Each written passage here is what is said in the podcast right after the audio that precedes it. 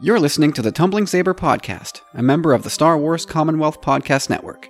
Check us out on the web at starwarscommonwealth.com, on iTunes, Facebook, and Twitter, and take your first step into a larger world.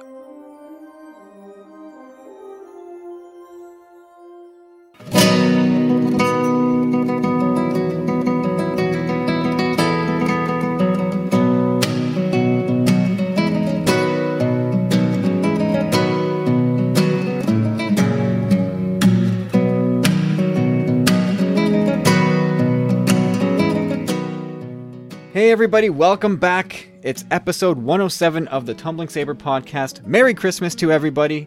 Happy belated Christmas. I hope Santa treated you all very, very well. Uh, my name is Kyle, And I'm Steve.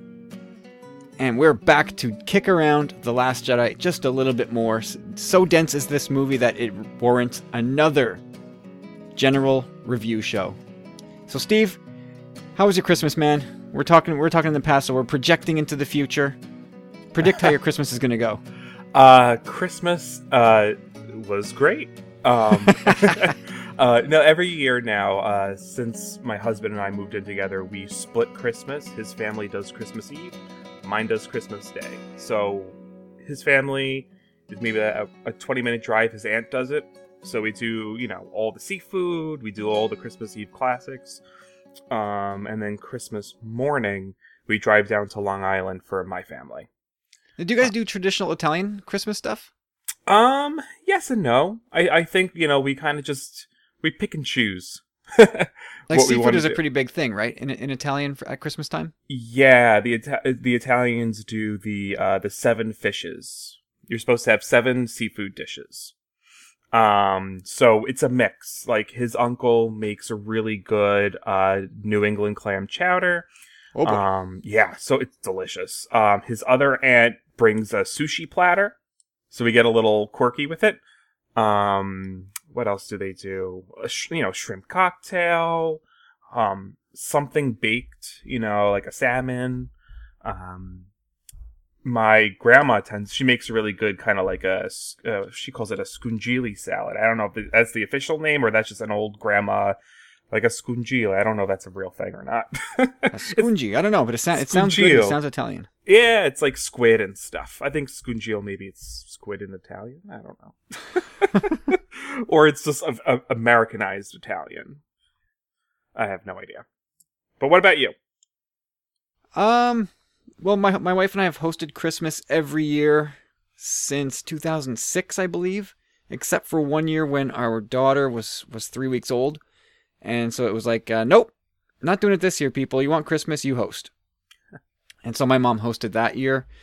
Uh, but yeah, every, you know, ten of the past eleven Christmases have been chez nous.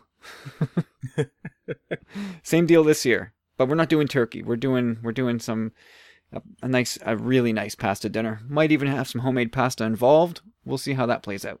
Delish. Yeah. I am in. Yeah, I'm saying I'm in love with. I have a, a homemade pasta machine thing. I love using that. Yeah. It's a lot of work, but boy oh boy is it worth it. All right, so let's talk about The Last Jedi, man. Oh, so much to talk. I, I've been trying to get most people on the Commonwealth on. I haven't gotten everybody yet, but hopefully I will. It's still very young in this movie's life, so we have we have time in front of us. But Two you're here tonight, and that's going to be good enough, man. So, what? Let's go back to the night of December fourteenth, and I we all know how you know we're all extraordinarily excited as the minutes tick down, and I'm sure you're like everybody else. The day of was a complete write off. Uh, am I right with that? Oh, I I wasn't thinking about anything else. nope. No work not not the done. people that need you in in your job. Sorry, people. Today you don't get Steve. It was weird. I had butterflies in my stomach kind of throughout the day. It, this is probably the most, you know, excitement I felt for a Star Wars movie. You know, I felt it for Force Awakens, but I think just kind of the anticipation and all the speculation. I joined this podcast in the interim. I think there was just so much build up. I was just, you know, really feeling that excitement. Yeah, I, I know. I don't know if in this era, if anything will top The Force Awakens, just because of the delay and the newness, and we, you know, still was so unbelievable that Star Wars was back. But this one had a different vibe, at least for me, in that I had no idea what was coming. I, I think I, the more I think about how I handled my approach to this movie, uh, earlier this year in 2017, I, I, I kind of tapped out on spoiler reports and I just stopped bringing them to the show and I stopped reading about them. I that I think that was maybe in this late spring, maybe early summer. I just said mm-hmm. it's enough. It's, I, I keep forgetting to give spoiler warnings in the podcast, and that probably drives people nuts. So I'm out. I'm just gonna try and phase out spoiler reports, and it worked, and it made my experience a whole hell of a lot better because I knew nothing going into this movie, really, uh, other than what was in trailers I had no clue about Snoke. Uh, no clue about. Actually, I heard I'd heard that Leia was going to be injured, but I didn't know how she'd save herself. Um, Luke, Luke's mindset, his characterization, didn't really get much of that. Certainly didn't know he, how his fate was going to end up. So this turned out to be a really, really satisfying experience. The more I look back on it, the more I go, yeah, that. I, for the saga films, I think that's kind of how I want to treat things. Mm-hmm. And then standalones, I might say I might take a different approach. I might for Han Solo, I might spoil myself a little more. Yeah, I mean, I, I you know I tend to have the same experience. So this was the least spoiled I was for a for a Star Wars movie. Well, I mean, since I got into Star Wars relatively later, you know, Force Awakens was was technically my first Star Wars movie in a theater. So everything else, I kind of already knew the lore. Everything was pretty much pop culture knowledge. Um, yeah, and then Force Awakens, I feel like I heard the, you know, that was I heard a lot that I didn't really want to hear. I didn't know the kind of the big spoilers, but uh, yeah, I pretty much like like you, I kind of just steered clear of everything besides uh the main trailers.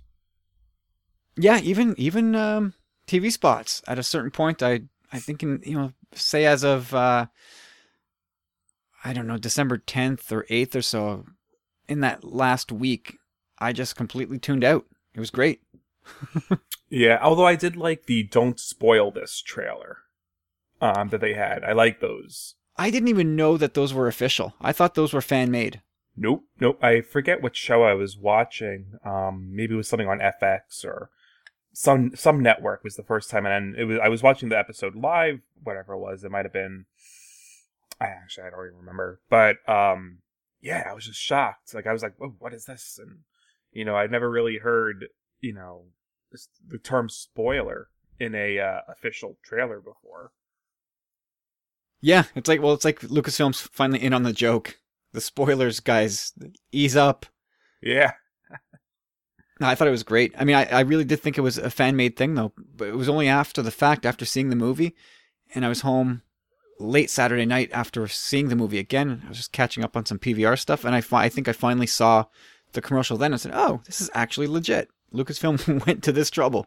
That's pretty cool. But let, us talk about that because I don't know that we really talked about that in our last podcast. What did you think of the marketing of this movie? that they didn't give us TV clips along the way.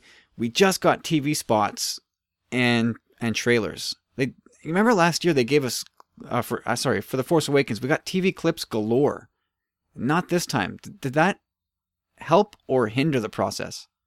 Oh, it certainly helped. I mean, I'm a fan of uh, you know having a little mystery before going into a movie. I don't want to know what's going to happen if you know after every turn and you know I don't like seeing a whole movie in a trailer. I like that, you know, we got the main trailer, you know, towards, you know, as we got closer to the release date. Yeah, we got some TV spots, but yeah, no, I don't think there were any like Jimmy Kimmel Live exclusives. I don't, I don't think. Um, because I, I think when he had the cast on, they didn't even bring a clip with them. No, um, and I, I, you know, I was, I was telling anybody who would listen, watch tonight, you'll get a clip. Just check it out. and they brought nothing. Yeah, I, I, I like that, and and I, I think uh, you know there, there. I mean, there was just so much mystery built into it. Like you know, this is completely new territory um, for the franchise, and and I think they wanted to have that. You know, I think if they build up the mystery for the from from a marketing standpoint, it would draw more people in. right? Like, oh, why shouldn't we spoil this? Oh, you know, why are they not releasing this? You know, it's just, you know, it was really a good tease. It really was. I mean, they they made a point of keeping certain things close to the vest, and as it turns out, it, was a, probably a strategic decision to keep everything as tight as possible. I mean, they don't need to market this movie. No, they did. Star I mean, Wars TV spots itself. are everywhere, right? Every, I think there was on. I think it's YTV, which is uh, uh, you know youth television here in Canada, where we get a lot of um, a lot of kiddie cartoons. But for I guess for like the eight and up set, it every commercial break had one TV spot to it. It was it was an absolute bombardment. So they did market it pr- pretty hard, but I guess they didn't really need to. I mean, everybody Mhm. knows Star Wars coming, right? Yeah. I Anyway, think uh, it depends on the market they're trying to, you know, if they were trying to reach a younger generation, maybe they market more towards youth channels. I don't know. I yeah, it's it's hard to say. It's hard to say. I mean, I think they might start going down that road, hmm but uh, time will tell. So you're in the theater, the lights come on, come or go down. You watch the movie, and what's your initial reaction as the lights come back on? Eh, so it's interesting. I, um, I didn't, I wasn't disappointed. I think that's the big difference. I think a lot of people felt disappointed. I was conflicted, but but but more so, I think, because I didn't know how to feel. You know, I think, uh, you know, I turned to Dan and I was like, I know I liked it. I don't know if I loved it yet. Um, I, you know, I definitely was entertained. I just, I think I needed some time to process. That was my initial reaction. Yeah, there was. I mean, there was so much that happened in this movie that we were not expecting. So I think that is certainly a, a very expected reaction. I think. Like I know I was watching the movie and having a great time while there because everything was so new to me. But my goodness, like when it was done, I was like, "Whoa!" Like, what just happened? I, I mean, need to I- see this movie like immediately again. I I can't I can't possibly begin to even talk about this movie right now. So much happened. I think I, it was speechless. I, th- I think, you know, people say speechless, but it's usually just like conjecture. It's, you know, I was literally speechless. I didn't know what to say or think. Uh, kind of. I, I know I you know I left the theater with the guys and I was just like that was amazing. I, I love that so much, but I could not articulate why. and in many ways I, I still can't. Although you know the picture is coming clearer for me now. Um, but yeah, at the time I was like I, I don't know why I love that, but I did. I I think I finally gotten to the point where I, I I do love it. I do love it, and I think it struck me uh, because you know what it is. It's so against the mold of a typical blockbuster, um, and what we've come to know Star Wars films to be.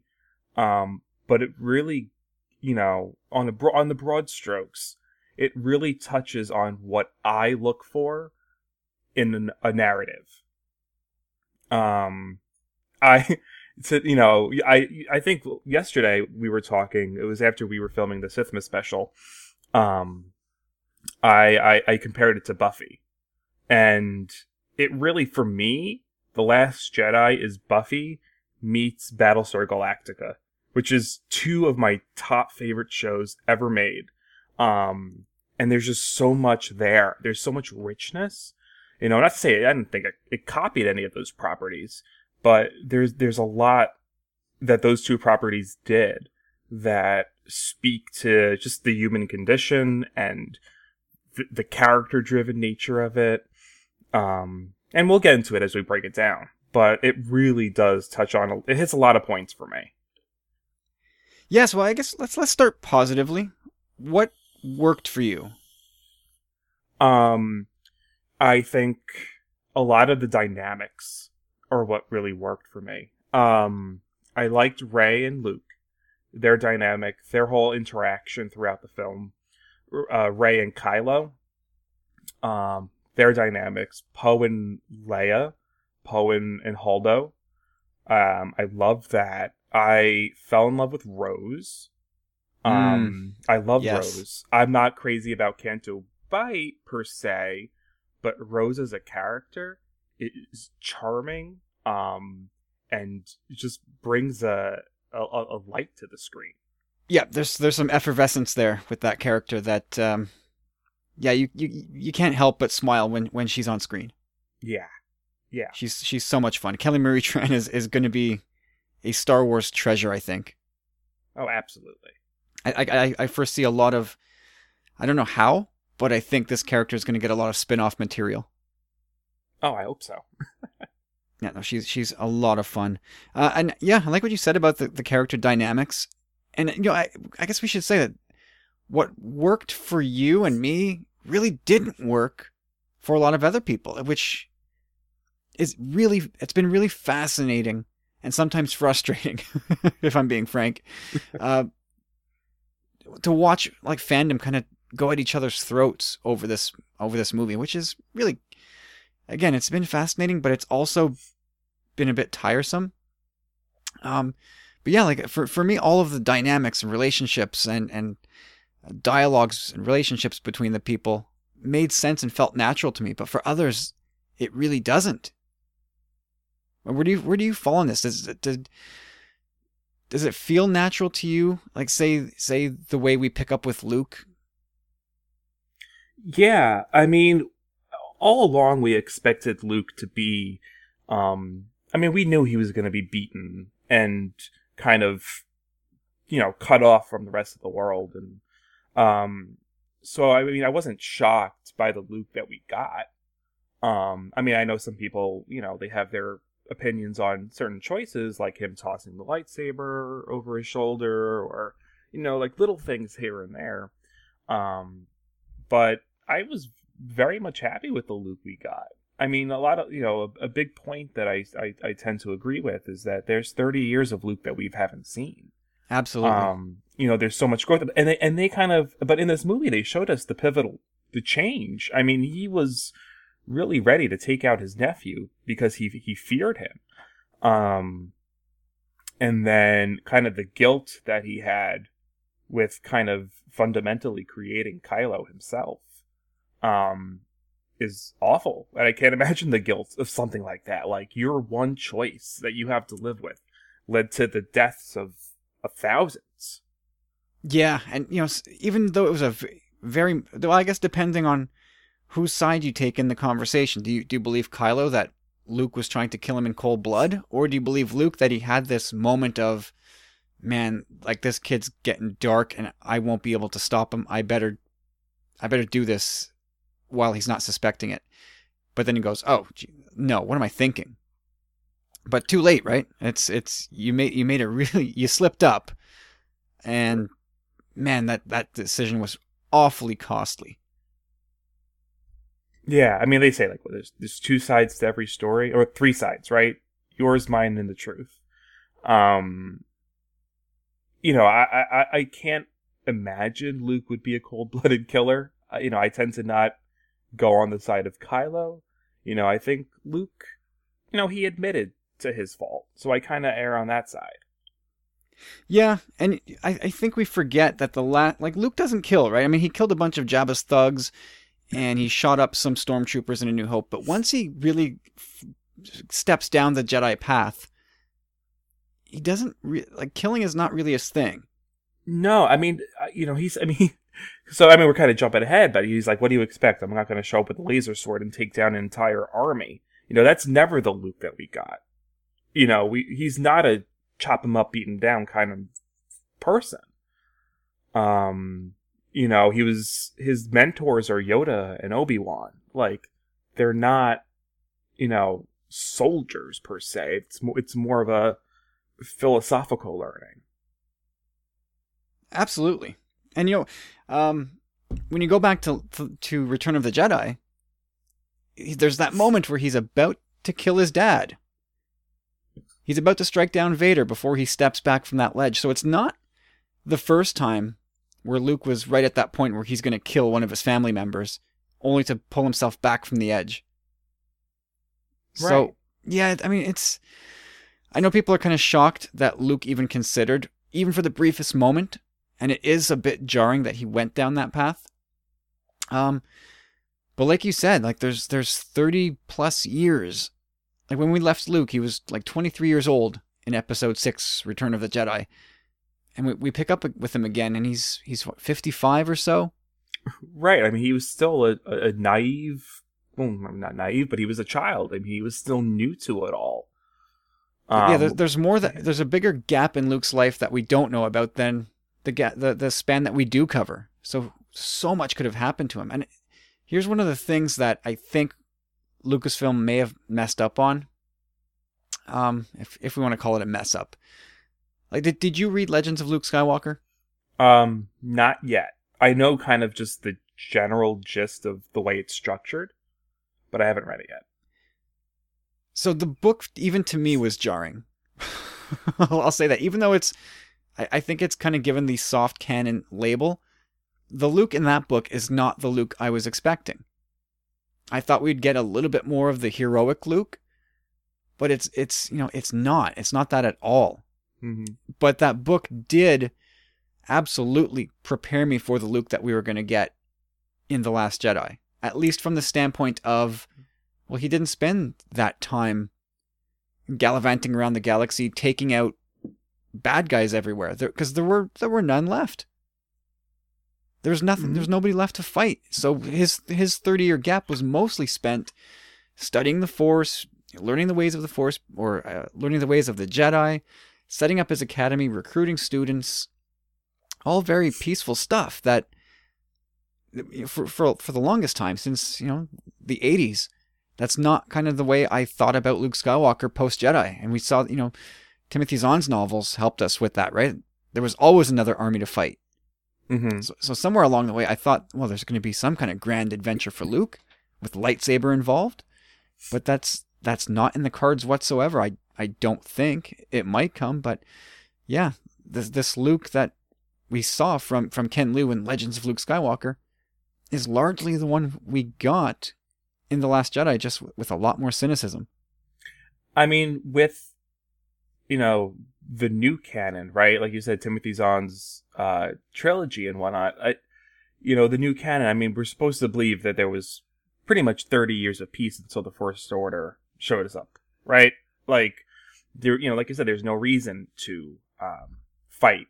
There's no, yeah, grand lightsaber wielding adventure.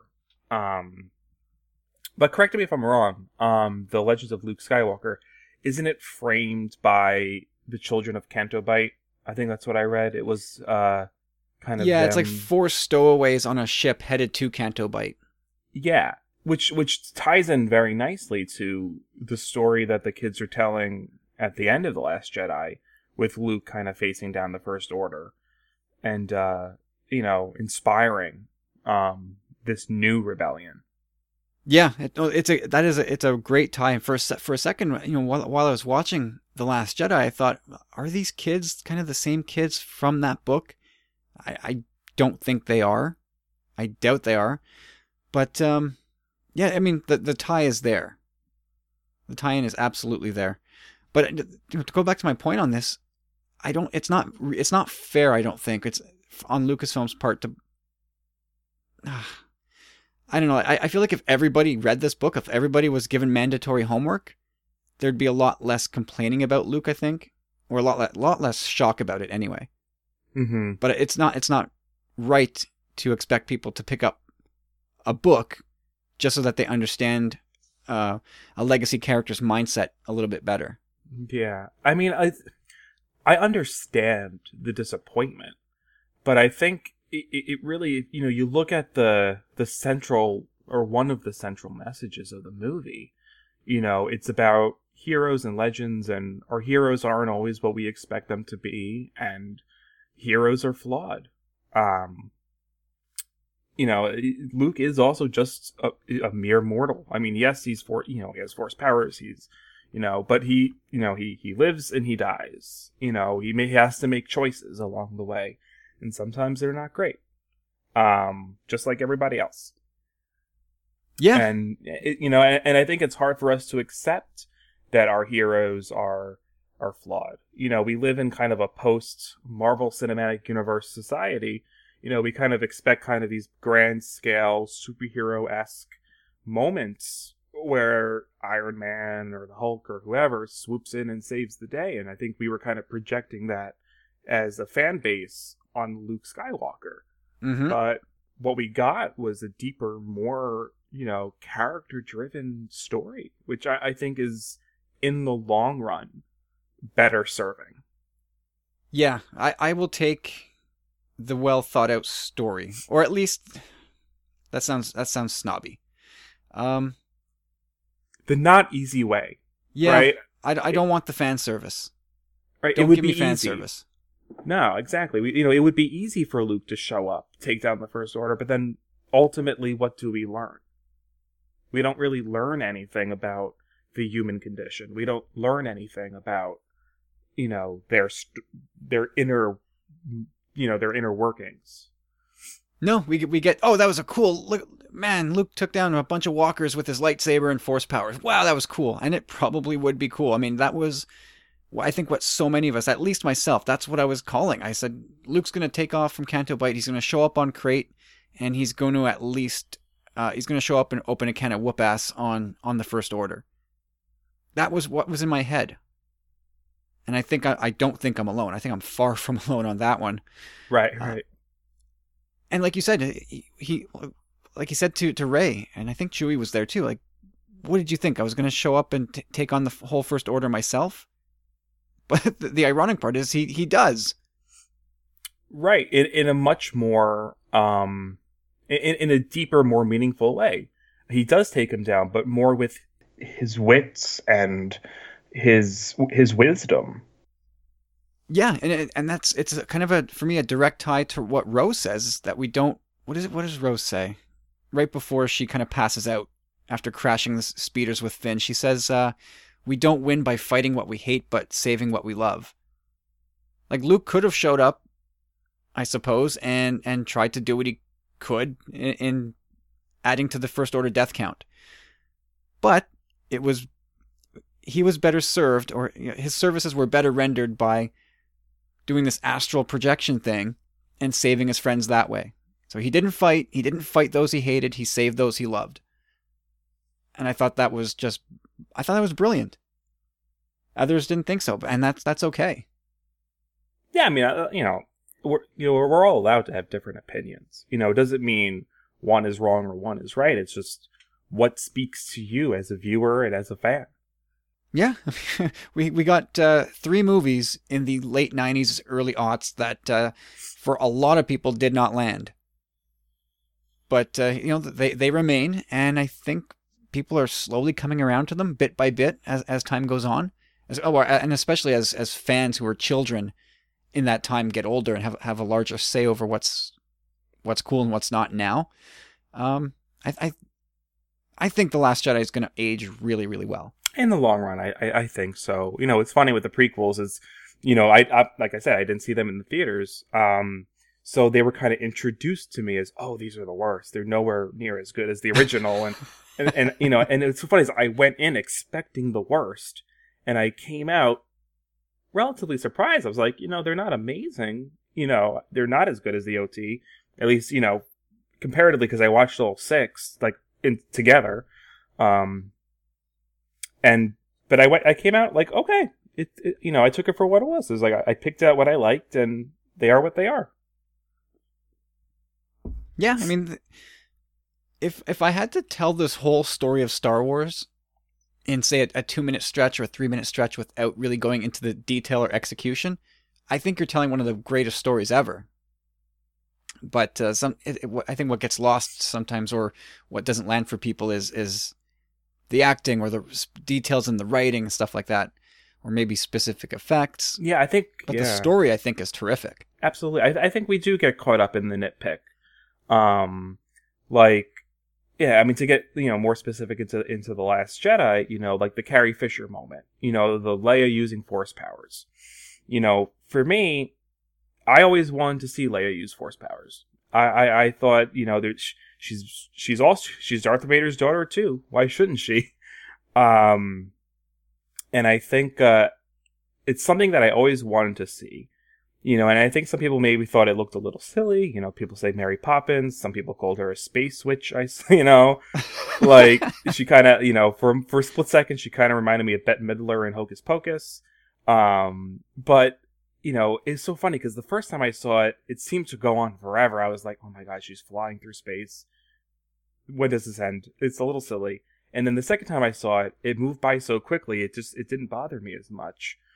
And I think you know a minor, you know, it's it's again it's such a nitpick because like in my head I could say, oh, you know, a minor tweak here or there. You know, maybe if they just framed it differently and shot it maybe from behind or a little more mysterious. You know, you didn't get this big swooping shot of her flying through space. You know, maybe it wouldn't come off so weird. So I think, you know, some people just had an issue. I think it's just the, in the ex- execution, right? I mean, that's the big complaint about the prequels, right? The story is amazing, but it's in the execution. Um, so, but again, like I said, second time around, it didn't feel like it dragged as much because I was nitpicking it the first time. Um, I just kind of, you know, it's cool. It got it got its point across. The you know, it, it did ultimately what I wanted it to do. It was just that one shot I wasn't crazy about. But you know, I, I yeah, they t- they took they made some weird choices in, in you know shot selection. It's a bit weird, right? I, I love the sentiment, like the sentiment behind it. Finally, seeing Leia use the Force like that. That that is what I take out of that that uh, that moment. Not that the fact that we did we got a Carrie Poppins weirdo shot. It's to me the scene works perfectly, especially when it's aided by John Williams' score. Mm-hmm. Oh man! I mean, I and then like oh, go ahead. the slow mo with Poe and and Cato Connix and Finn. I I thought it worked out brilliantly. As goofy as it looked, I think it works out really well. Well, it's funny. It's, I mean, that shot, the the wide shot of her floating, was you know preempt was you know was uh that followed probably one of my favorite shots which was just the close up on her face with the Leia theme playing, and you see kind of like the debris or whatever kind of, you know, forming around her as she formed this like force bubble of protection. And it was just I thought just that that one shot also I thought was a beautiful moment. Yeah, Leia had so many good moments in this. Small, small, like small, subtle moments, but like classic Leia. Great lines, yeah. Just the, the look on her face, the look in her eyes.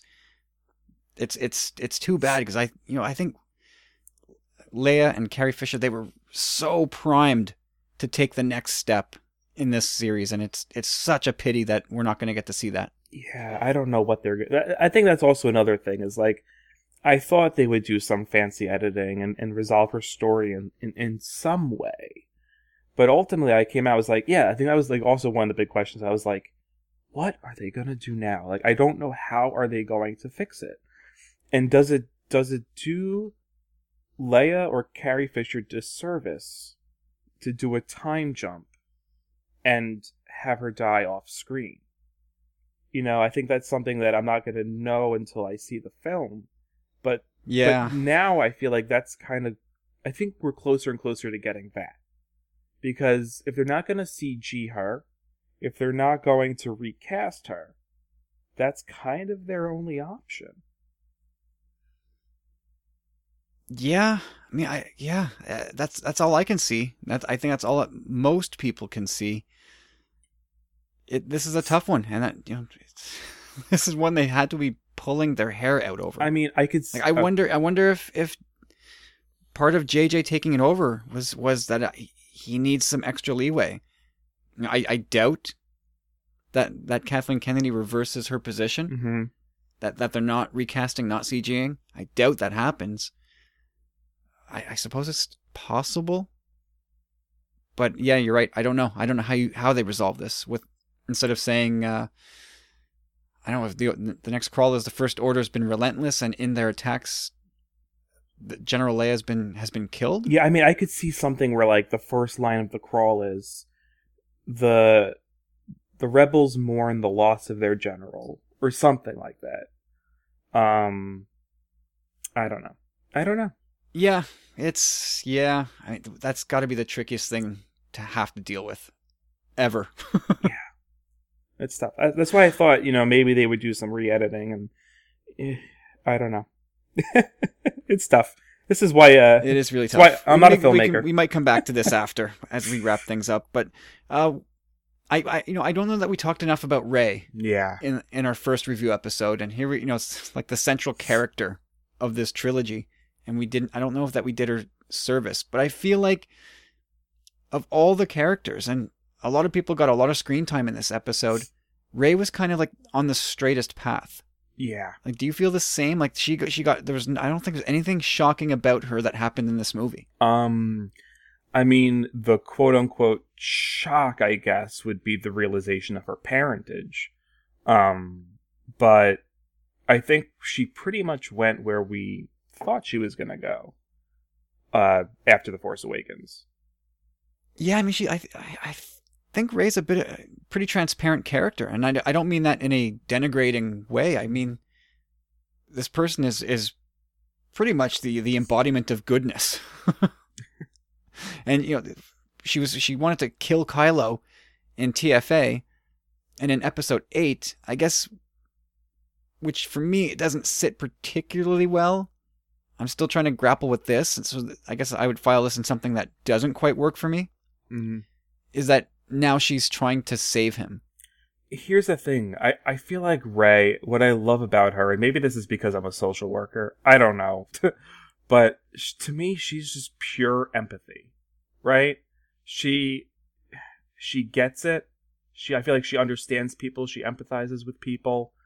Um and yes i feel like it, it it's it might have flipped like a switch for her kind of not forgiving kylo but believing that she could change him um, but I think what was good and what kind of makes it a little easier for me to digest is that I think if they had come face to face immediately after The Force Awakens, it would have been a battle right there.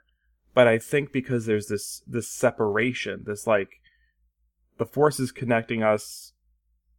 It's almost like a blind date in a way, right? It's just like we're here, we don't know why we're here, but we can see each other and we're talking. And I think you know, over time, after several of those conversations, you know, I think it kind of they could see each other as not equal, eh, maybe equals, but you know, as just people, right? There's no Yeah, there's no conflict. It's just a conversation. Yeah, and she has to come to terms. I mean, I guess she is maybe realizing that for for some reason the Force keeps connecting those two. The person that she really hates the most. She, you're a monster, and why did you do it? Why did you kill Han? Like she's really angry with this guy. And then you're right. Like she, she really empathizes with him over what happened at the academy. Mm-hmm. And that's that's the point where she decides maybe he's still worth saving. And I think part of it might be because now she's a little. I think she herself was disappointed in, in Luke, right? I mean, Absolutely. she wanted to, this guy to swoop in and, and save her and save the galaxy. But now it's kind of like she's realizing it's kind of on her. So it's forcing her to grow up and make decisions for herself. And she's like, oh, crap, I, I might be alone in this. And now I kind of have to see it from a, a different light. That's kind of how I read it. It's like, all right, maybe I'm going to have to be a little more diplomatic about this as opposed to, yeah, jumping in with a laser sword and, and busting some people up.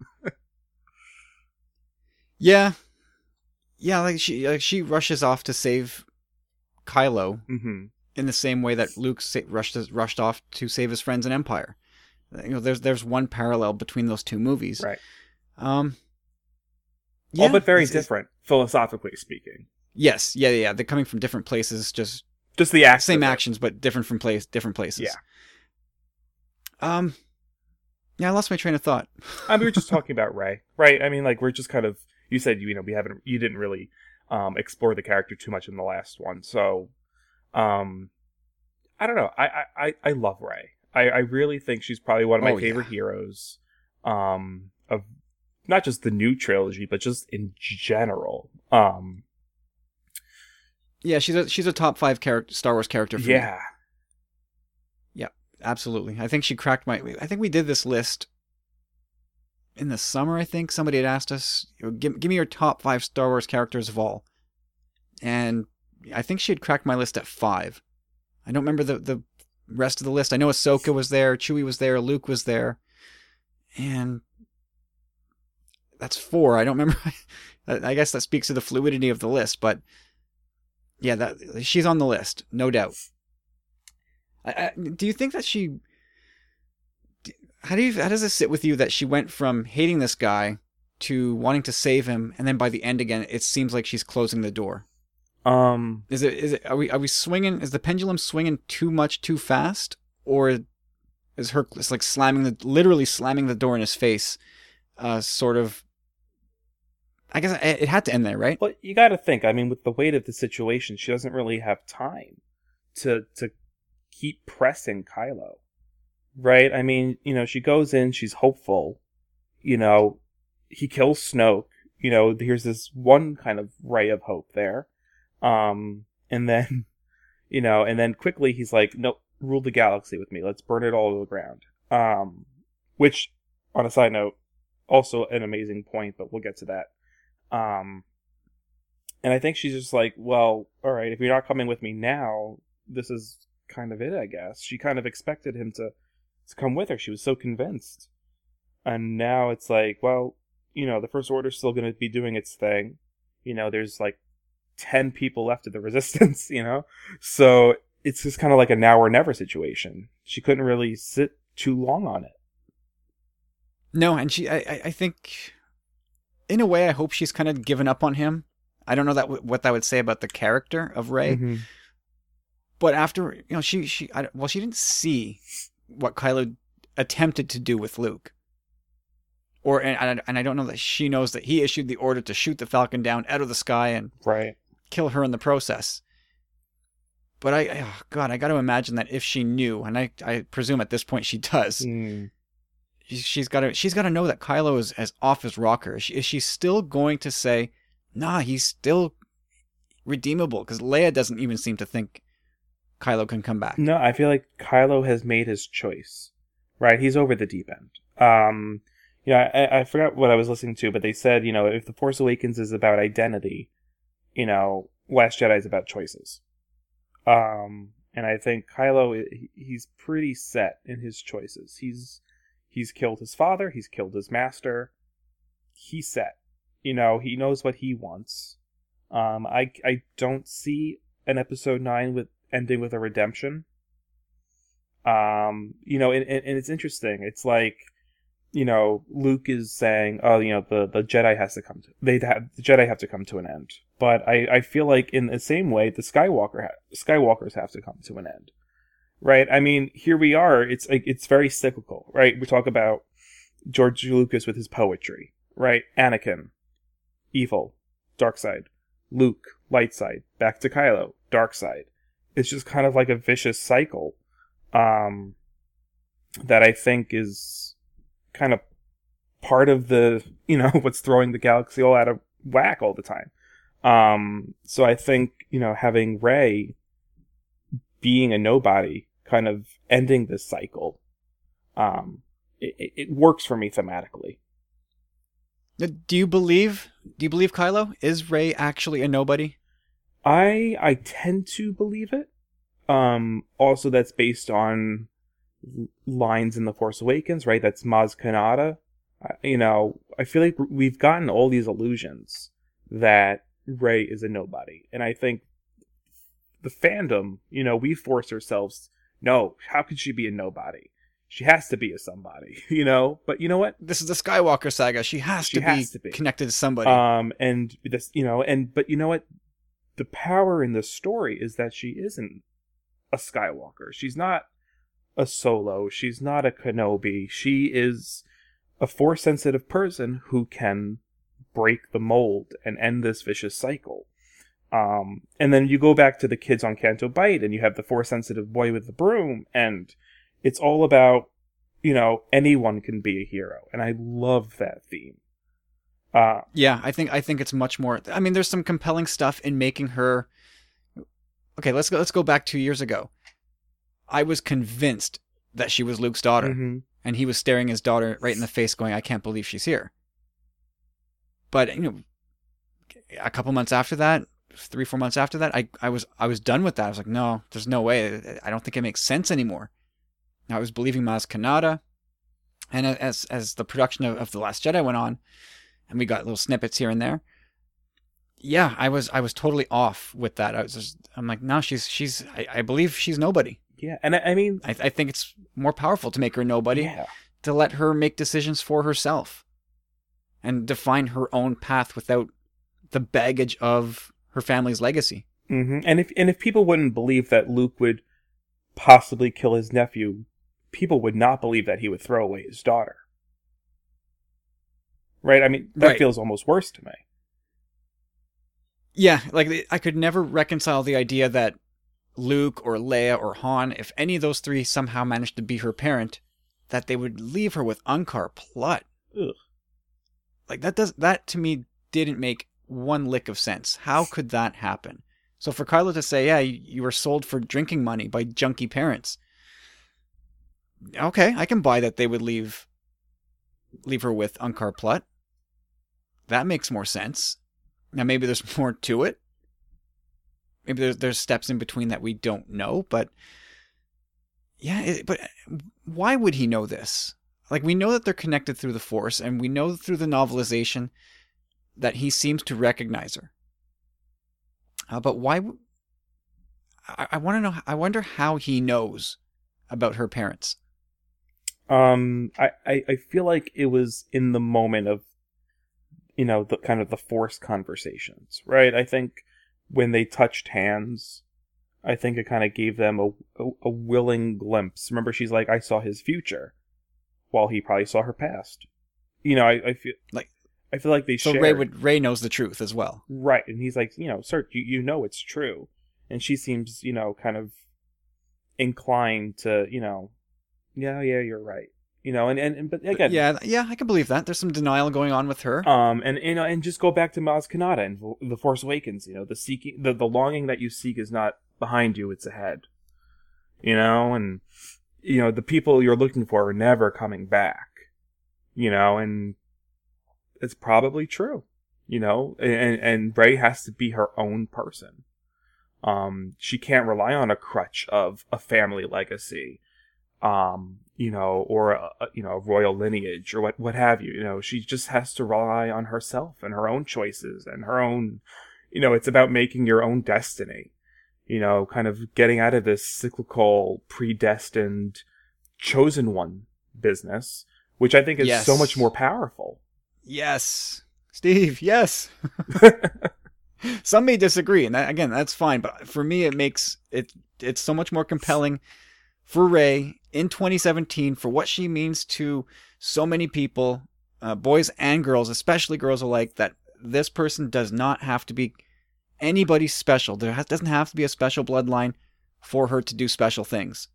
I think that is just so much more powerful than well, she's a Skywalker or she's a Kenobi, which means she's da da da da gonna uh, gonna accomplish great things just because, not because of who she is or who her character is, but because those midi-chlorians or that DNA that makes her Kenobi, that's what's gonna shine her through. It's it's the the success of Rey would be given to Luke or Kenobi or Han, like whichever person she ended up being related to. It's almost I, I almost feel like that person would get the credit. hmm Oh, absolutely. And you bring up the midi-chlorians. I mean, that's why people didn't like them. It predetermined your worth. Yeah, and they've they've stepped away from the whole midi-chlorian thing, oh, right? they they don't want to they don't want to talk about that anymore. no, but that's why people I didn't think like that, I think that's why kyber crystals now exist as a as a pretty big talking point in Star Wars. Oh yeah. Uh, the broken Skywalker saber. We didn't really talk about that either, but talk about a visual signal that this is ending. the Skywalkers are going to be no more. The saber is finished. Yeah. I mean, I, I didn't even think of it as a visual representation, but you're very, you're so right. It really, it just snapped in half, literally. Um, and now uh, also she's going to have to make her own lightsaber, which I'm excited to see. Yeah, was it was it Carlos? Who was talking about? Um, boy, I can't I can't believe I already forget. But somebody was saying, yeah, the, the idea of of Rey swinging around a double sided lightsaber. I think it was Carlos. If it was Corey, I'm sorry, Corey. I was I, I apologize to whoever said that to me, but I'll take that. Yeah. That seems pretty cool.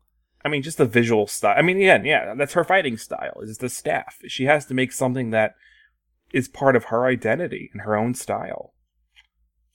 I would, oh, I would love that.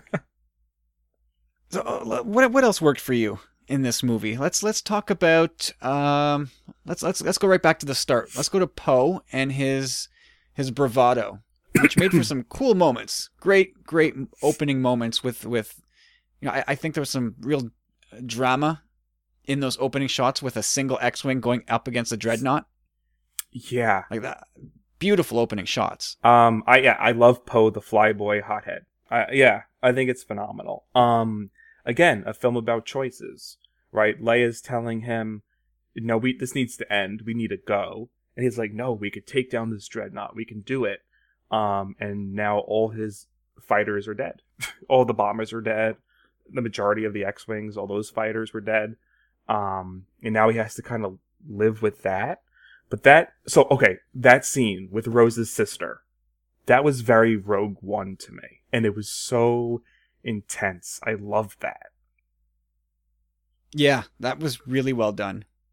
Although, you know, was the idea that, that she was kind of paralyzed from that fall, just laying flat on her back? I imagine, like, you know, fall on your back, you probably hit your head, you know, she's probably like, you probably can't get up right away after that, you know, um, and then her trying to kick the, uh, the button down, um, just a very cool, tense moment because, you know, the bomber's approaching, right? There's really no time to go up and climb, right? How am I going to get, how is she going to get this button to her the quickest way possible to get this done? Um, you know, I mean, had she attempted to climb the ladder, I'm sure she would have been shot down. Yeah, I mean, she yeah she did give it a shot, and that's that's why she ended up flat on her back. Right, right. I mean, a take two would only you know seal her her defeat. Yeah, no, that that was a a great, really tense sequence.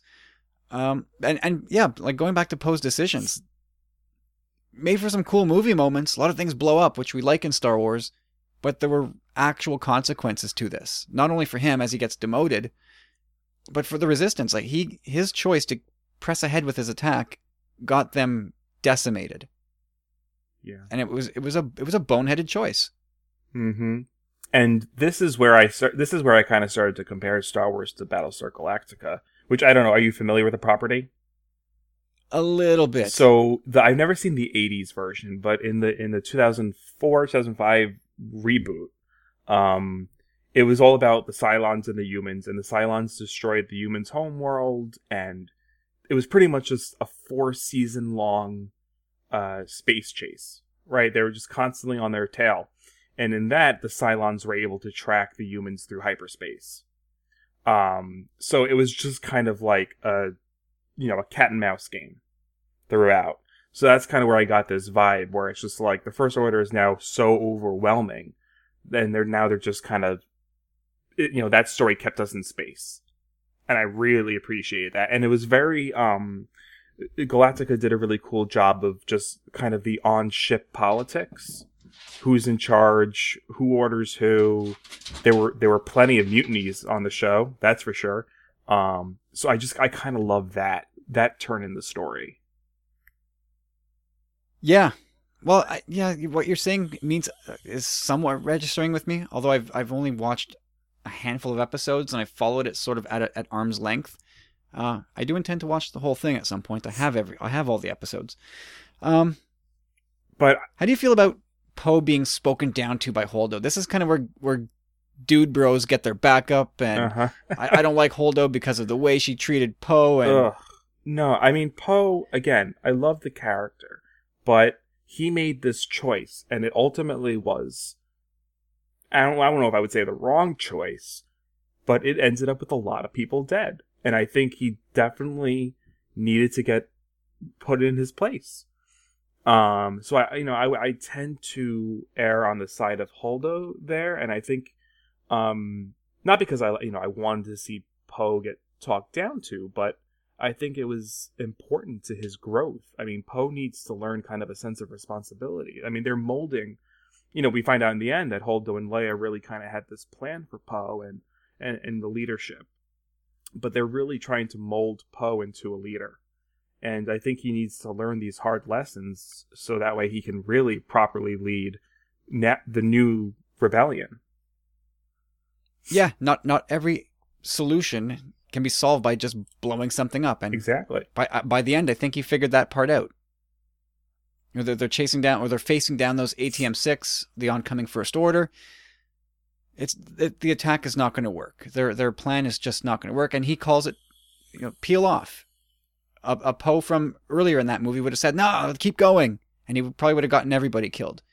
This time he says, nah, uh, "Abort." So uh, there's definitely growth in that two and a half hour movie for Poe. Mhm. Um, and yeah, I, I think it's it was nice to see Poe kind of get stripped down a little bit, and you know, not only in just getting dressed down with a, with a tongue lashing, but also demoted, slapped in the face, stripped of his rank a little bit. And again, like there, there's a lot of dude bros out there rolling their eyes, but hey, sometimes sometimes you need to learn some harsh lessons from people that maybe you're not accustomed to listening to. Here, here. Um, so you're were you a fan of the Holdo character? I I did like her. I I think the only thing that disappointed me was that we're not going to get more of her. Um, you know, her kind of being a one and done character. You know, I think it would have been nice, kind of, you know, in hindsight, knowing now where we are with with Leia, it would be nice to have her kind of in the leadership role, um, alongside Poe, perhaps. Um, but I think her moment at the end, you know, the big sacrifice, the that is probably and the way that was shot. I mean, I think there's I don't know a single person that says they did not find that amazing or beautifully done. Well, you know, I don't Oh, that's not that is not one of the complaints. As many as there are, Yeah. that is not one of them. you know, I, I you know for for as subjective as things like movies are as a piece of art, I think that shot is probably ob- objectively cool. oh, just the sound design, liter- the literal lack of sound, and just the visual. Uh, it was. I had chills. Like I could feel the hairs on my arm, uh, raising from that.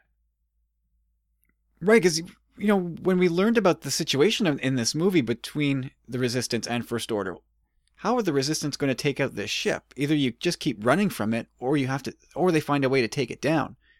Is that sabotage? That's kind of lame. How do you take out a, a ship that is? I think I think it was like 60, kil- 60 kilometers across. Mm-hmm. It's just a massive beast. How do you take that out? Oh, here's how. You get a character to give the ultimate sacrifice and ram a ship named the Raddus right through the, the heart of it at light speed. Like, that is cool stuff. uh, incredible. Now, I, I know kind of the big opinion is that it, that possibly should have gone to Admiral Ackbar. Um, where do you fall on that? Um, Rather than him dying in the bridge. yeah, I, I did comment that we, we lost Ackbar and it was just sort of a throwaway thing. That, that other, I think, commander, I can't remember her name. oh, Commander something. She, but she says, oh, we lost the entire resistance leadership, including Admiral Ackbar. And oh, like that's that's it for Ackbar. Like he's just quickly written out.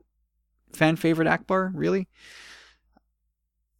It, yeah, you're right. It could have been cool to give him that moment, but um, hey, there's a, there's a I guess there's a thousand ways this could have gone, right? Right. I mean, there's, yeah, endless ways. Um, and this is just where they landed. And, you know, unlike the, whatever, whatever the 10,000 people who signed that petition, whatever it's up to now, um, it's, it's not going to change. It's in the can.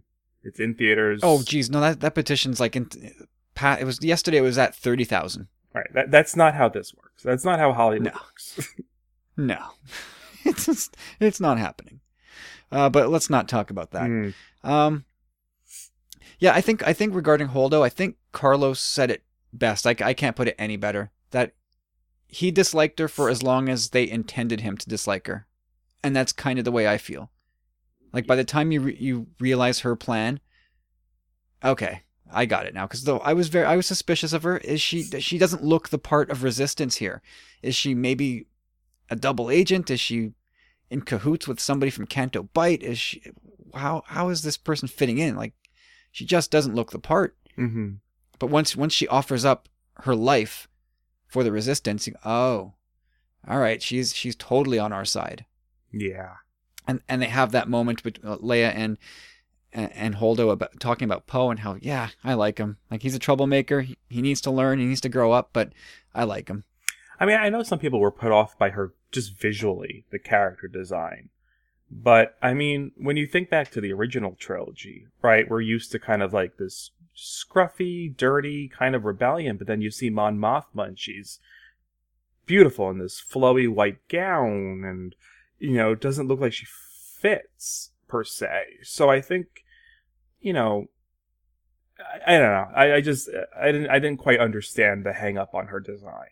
You know, we, we, we get characters that don't look quite look like they fit, but ultimately they, they have a role to play. You know, it seemed like a silly nitpick to me. Yeah, I mean, I, I admit when I first saw her, I was like, that does, she doesn't look Star Wars, but I, you know, there, there's a purpose to the, to the choices that they made with this character. Right. I mean, I know she also has a whole backstory in Leia, Princess of Alderaan, too. So I know, I know, I know some of that is explained, and unfortunately, some of this stuff has to be relegated to to extended canon, um, which is fine, you know. But not everyone's going to read that stuff. Yeah, most people won't. Yeah. Um, how about the humor overall in the movie? Actually, you know what? Before we talk about the humor, uh, let, us touch on Rose, Rose and Finn a little bit more. Mm. Um, yeah, let's let's let's let's stick with Rose. I mean, the breath breath of fresh fresh air character for me in this movie. She was Kelly Marie Tran was just terrific. Oh, her intro is probably one of my favorite intros of any character. Um, uh, that first scene was just so. It was fun to see those two interact and kind of the beats in their conversation, right? Just kind of like I had to tase two, three other people, you know, for escaping, and Finn trying to cover up that he's, you know, oh, I'm I'm just checking these escape pods, and I I, just I love that banter and to see her kind of still mourning her sister, I, I thought was very um, humanizing and and it was just a great introduction. Yeah, I I, I, I agree. She, I I think she was just tremendous throughout. Um, and I also I, I thought the writing of that of that scene, their initial meeting, was so reminiscent of when Rey and and Finn first met. Yeah. Like I, I I'm with yes, I'm with the resistance. I am with the resistance. Like it's it's Finn putting on uh, a show again. Yeah, actually, I didn't even make that comparison at first, but I yeah, I I definitely see that. He's just sitting there like, trying to put on an act. Oh no no no! Uh, I I am with the resistance. I'm I am just checking out these these escape pods. I'm not actually leaving, except he's full of it. That's exactly what he was planning on doing. Oh yeah.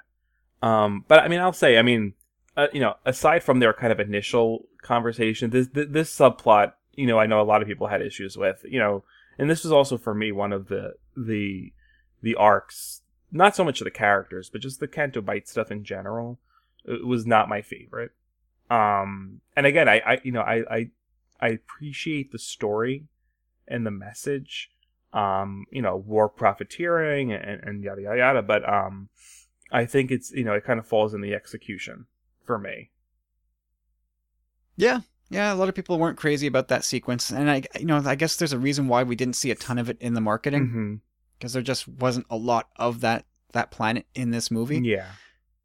I mean, it is so quick. You know, I mean, again, it, you know, it's easy to kind of get it, you know, get hung up on it, but all you know, ultimately, you know, it's it's not that much of the movie itself.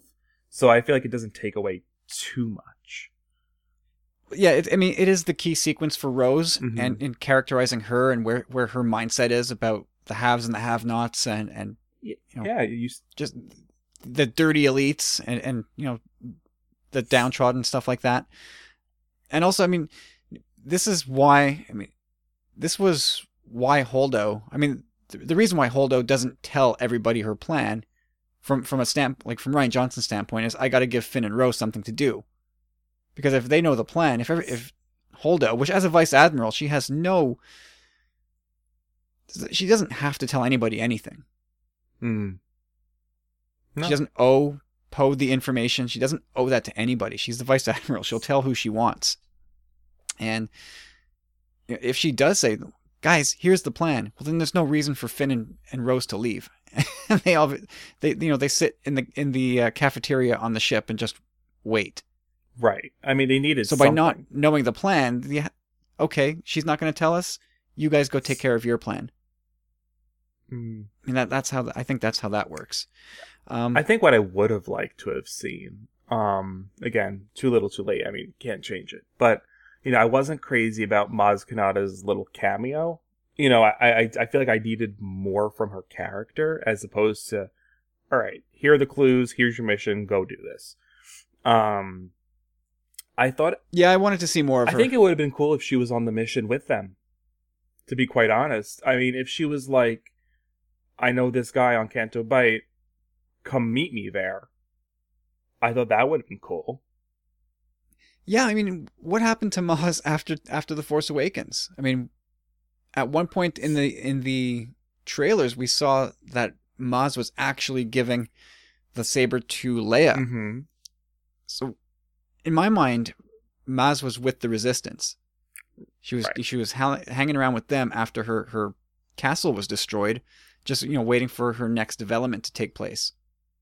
Now I guess she's probably not one to let the grass grow under her feet, so she, she you know she she moved right along. But yeah, I agree. I, I I don't think it would have been awful for her to be like Finn Rose, let's go, and you know they take off to Canto Bight. Mm-hmm. I would not. I don't think I would have had a problem with that. I mean, it just would have given her character something that to do. I feel like you know that she was really built. I mean, sh- she was probably one of my favorite moments of the Force Awakens. One of my favorite parts. Um, I would have loved to have seen some more development there. You know, because she's you know she has such this this, this grandiose, um, just vibe about her. You know, this kind of all knowing. You know, she you know she's no Jedi, but she knows the Force, and there's just so much um, mystery about her, and I would have liked to have seen just a little more of that executed. Yeah, there's there. I mean, she's kind of like Yoda, right? There's there's a mischievousness there, Mhm. and there's there's wisdom there, and I would have yeah, I definitely would have liked to have seen that explored a little bit more. And I'm sure we'll, you know, we'll probably get more in episode nine. I feel like with the direction going back to J.J. Abrams, he's going to kind of pick up the pieces of what he laid down. And, you know, like Maz Kanata, maybe that's more like, all right, that's JJ's character. That's not Rian Johnson's character. You know, and I feel like we're going to get maybe more of these threads that JJ laid out kind of come back full circle. So that's kind of my hope for Maz. Th- that would be nice. I would like I would like to see a little bit more of Maz next time around. Uh, what about uh, Phasma? A big Phasma fan. how do you, how do you feel about the way she's been handled, not just in the movies, but as a whole, including the the books and comics? It's so it's so unfortunate because you have someone like Gwendoline Christie who's amazing. You have a character design that is so cool. Um, it was you know it's not Phasma's fault, right? I feel like it, it, it's definitely it's in the writing. It was in the execution of the character. You know, I really wanted to see, you know, her really be kind of yeah the the emotional, the ghost, the antagonist to Finn's development, and it's there. It's just you know, Finn's growing and then she's just kind of like the final boss of his story, right? It's just like he gets to her at the end, defeats her, and now he's a new person. Or he's, you know, he's, he's grown. Um, yeah, he's slayed his past. He's he's beaten his dragon. Right. It, but like, it's, yeah, it's so unfortunate. Actually, I don't know if you remember this. Um, back when The Force Awakens came out, you guys, yeah, you guys did kind of like a, an open source, like, hey, if you guys want to send in a, a, an opening crawl, we'll read it, yada, yada, yada. And that was kind of like right before I, I joined in with, on, uh, with you guys uh, in, in the Helming Saver. But for my opening crawl, you know, I think one of my paragraphs was like, the First Order has sent Phasma after Finn right? And I think it would have been cool to have her kind of be more of like, yeah, like a, a bounty hunter type, you know, like his literal past trying to catch up to him, as opposed to just her sitting around the ship waiting for Finn to show up and beat her in two minutes. Yeah, which again is is a little bit strange. here's this kid f- fresh out of coma, and he takes out F- Captain Phasma, the baddest stormtrooper who's ever lived. Yeah. Okay, Ugh. made, made it cool. It made for a cool moment. I'll I'll give Finn that. I love Finn, and you know if I if I have to pick a winner, who I, who do I like to see win that fight? I'm gonna give it to Finn every time. But I feel like there could have been more of the the specter of Phasma looming for Finn across the trilogy. Yeah, I think I think that yeah he would have been it would he would have been better served had she yeah, been his ghost throughout the three movies, and like that would have been a nice fuller complete arc. Because now it's kind of like he slayed his demons, and now he's just kind of gonna help take down the First Order, I guess. So there's really kind of like the emotional arc is kind of done from what I see. Um, unless there's more to Yeah. it. But it's just What, yeah, what is, what's left for Finn to do? Of course, you can give him something to do, but naturally, it's it's taking out Phasma, which was the kind of the big thing that you would you would expect from from Finn going all the way back to TFA. So it's, Yeah. I, I thought that was. a- I'm actually more upset about Phasma's death than I am about Snoke's. Mm. I feel like one. I feel like Snoke's death, which we'll get to, made more sense than Phasma's, oh yeah. which maybe is a bit of a hot take. No, I, I, I, I tend to agree with you. I think just as far as serving the character development, yeah. And but also to be fair, this uh, this new trilogy is so packed with characters that I, I feel like some things need to end earlier because now that we're now that we're going into the finale of the story, the focus really is Rey and Kylo, right? So I feel like that's where we're going to spend most of our time. And had they finished up any of the other stories in episode nine, it probably would have felt rushed within those two and a half hours. Yeah, we'd be saying, "Oh, geez, I didn't spend enough time on Kylo and Rey. All this build up, and you know they only got like two scenes together." Exactly. So I feel like we're Yeah, no, I, I did like the the thinning of the herd, at least on the villain side. Mhm. It's going to put a lot of increased focus on Kylo, and I guess to a lesser degree Hux, Mhm. and maybe whatever other bad guys they want to slip into the mix here late in the game. But um, yeah, for for Phasma, I feel like it the character was really unevenly treated. I mean, we know that she rolled over in TFA, and it was that was like embarrassing. And they tried to correct that in the four part miniseries by saying, by you know, having her track down uh, or, or cover her tracks, I suppose, in a very ruthless way. And then the, the the the novel, which I have not read, and then back to the screen where she shows up and summarily gets dismissed. Like the stormtrooper plays t-ball with her head. Yeah. and she and she's gone. Or I mean, maybe she's not, right? Uh, yeah, maybe. Should be one. Maybe one JJ says, "No, I, I love Phasma. I'm bringing her back. She'll be a bit dinged up, but I'm bringing her back." Because I, I, you know, I feel like JJ when you know they they designed Phasma and they said, "Oh man, this is cool. Like we got to get this in the movie. We don't have a part for her. Just shoehorn her. She's she's somewhere. You know, she's she's a high ranking stormtrooper. Done. Boom." Like I feel like they they put her in because she looked really cool, not that she served a specific purpose. Right, and that, and that's certainly the wrong way to go for a character. You want to do story over look, always. Mm-hmm.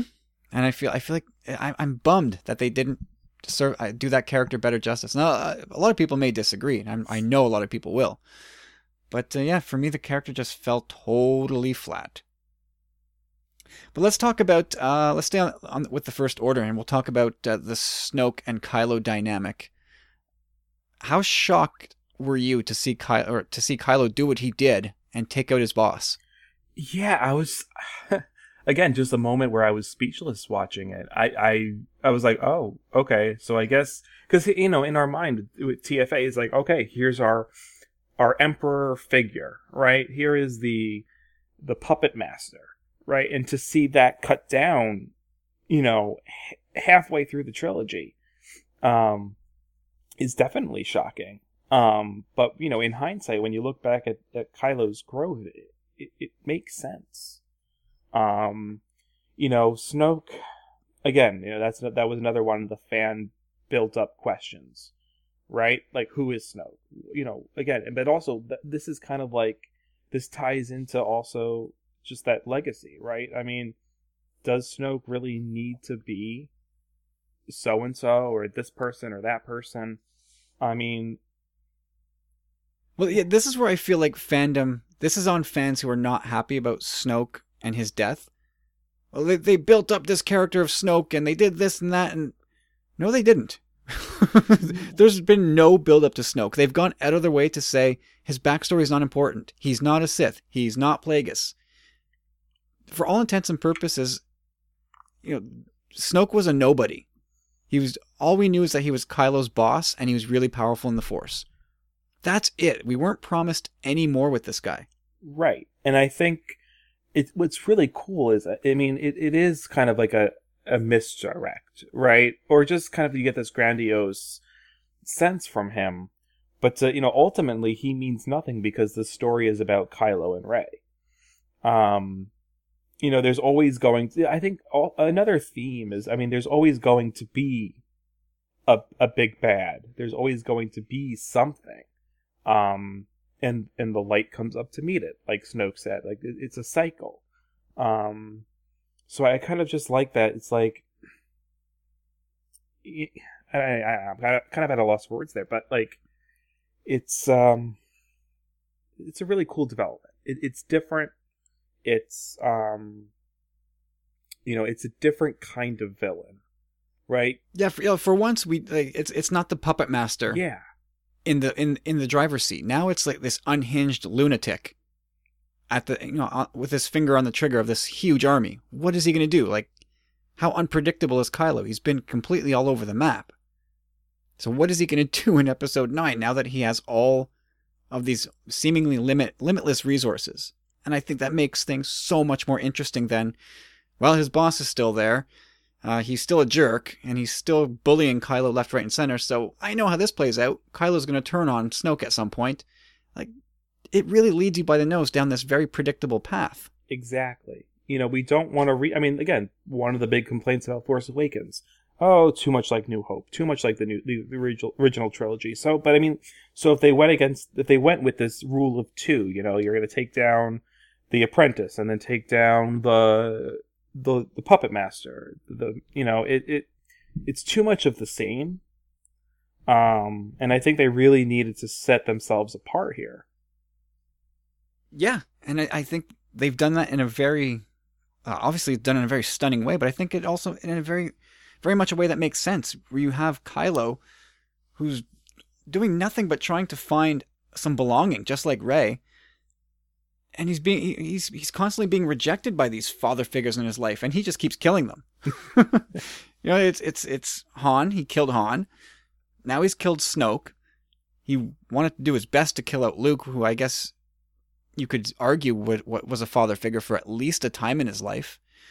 Mm-hmm. I mean, now simple. now what yeah. is where does he focus his hatred now? To see, that's the thing, right? I mean, he has all this hatred, and now he's a loose cannon. I mean, that's some of the.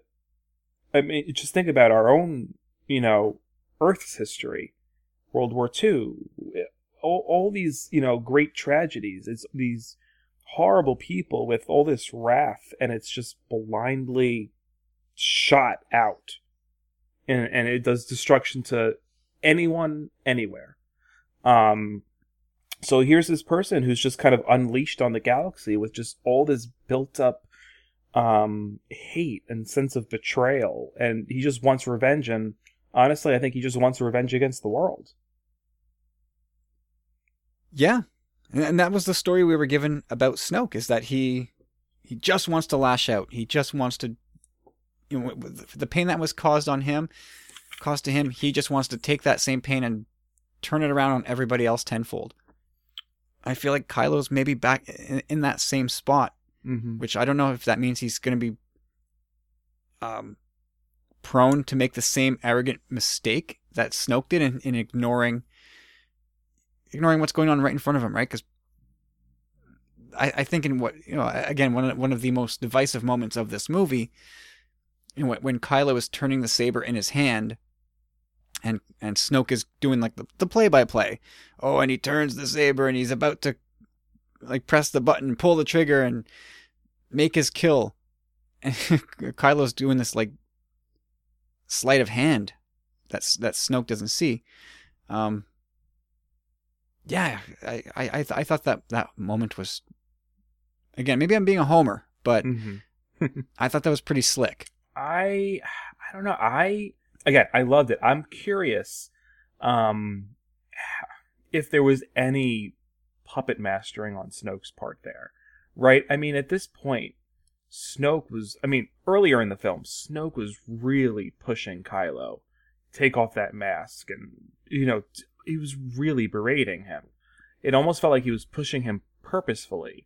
So you got to think. I mean, you know, we're, we are getting. So another thing with the Last Jedi is we we are getting a lot of new Force powers, a lot of new things that can be done with the Force.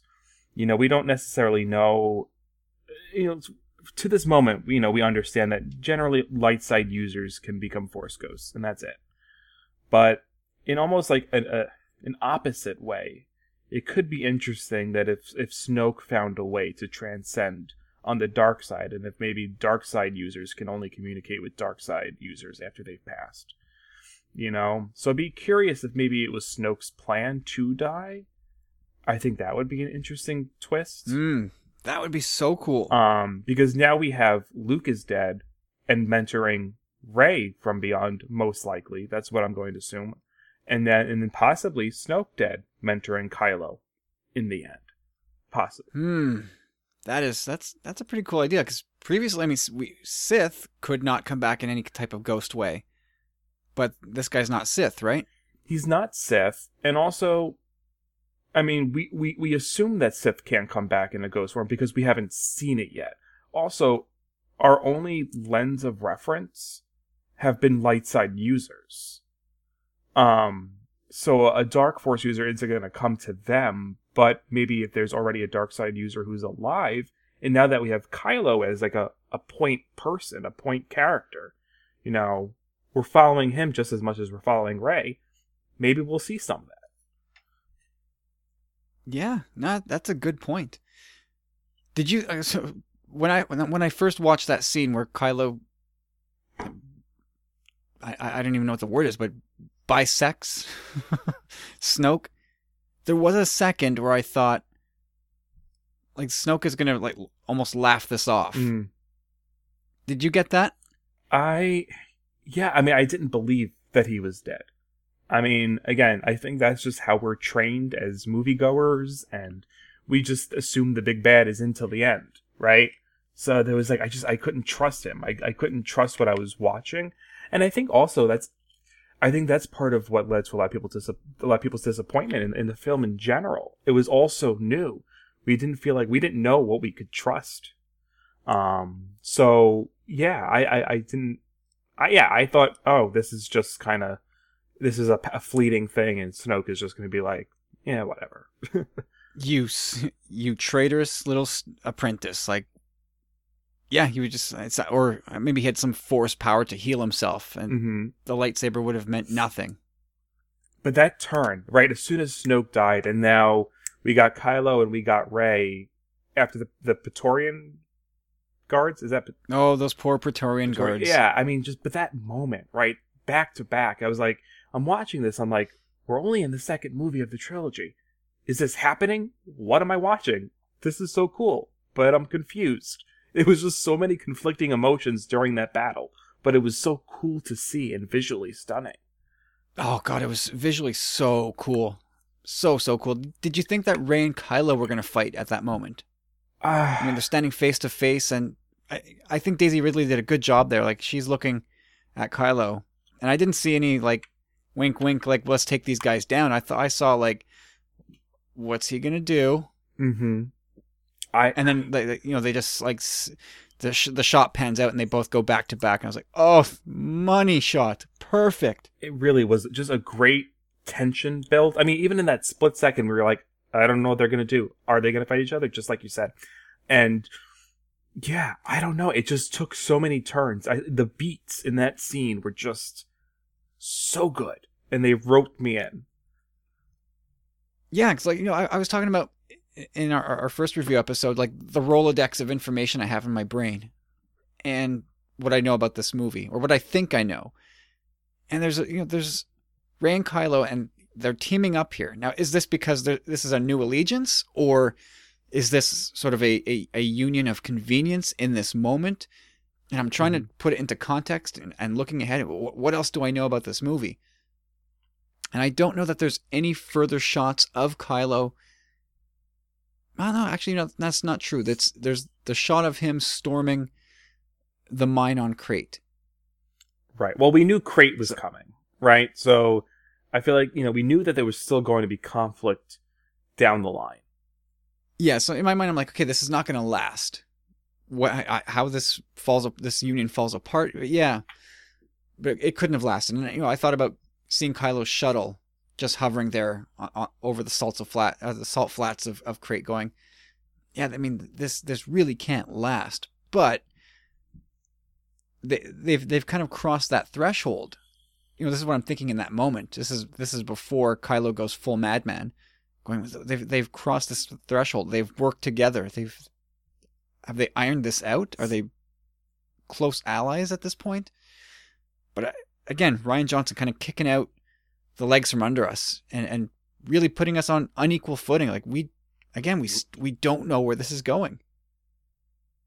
Nope, not at all. And uh, and I, you know, it's it's great because it was obvious Rey had no idea where this was going either.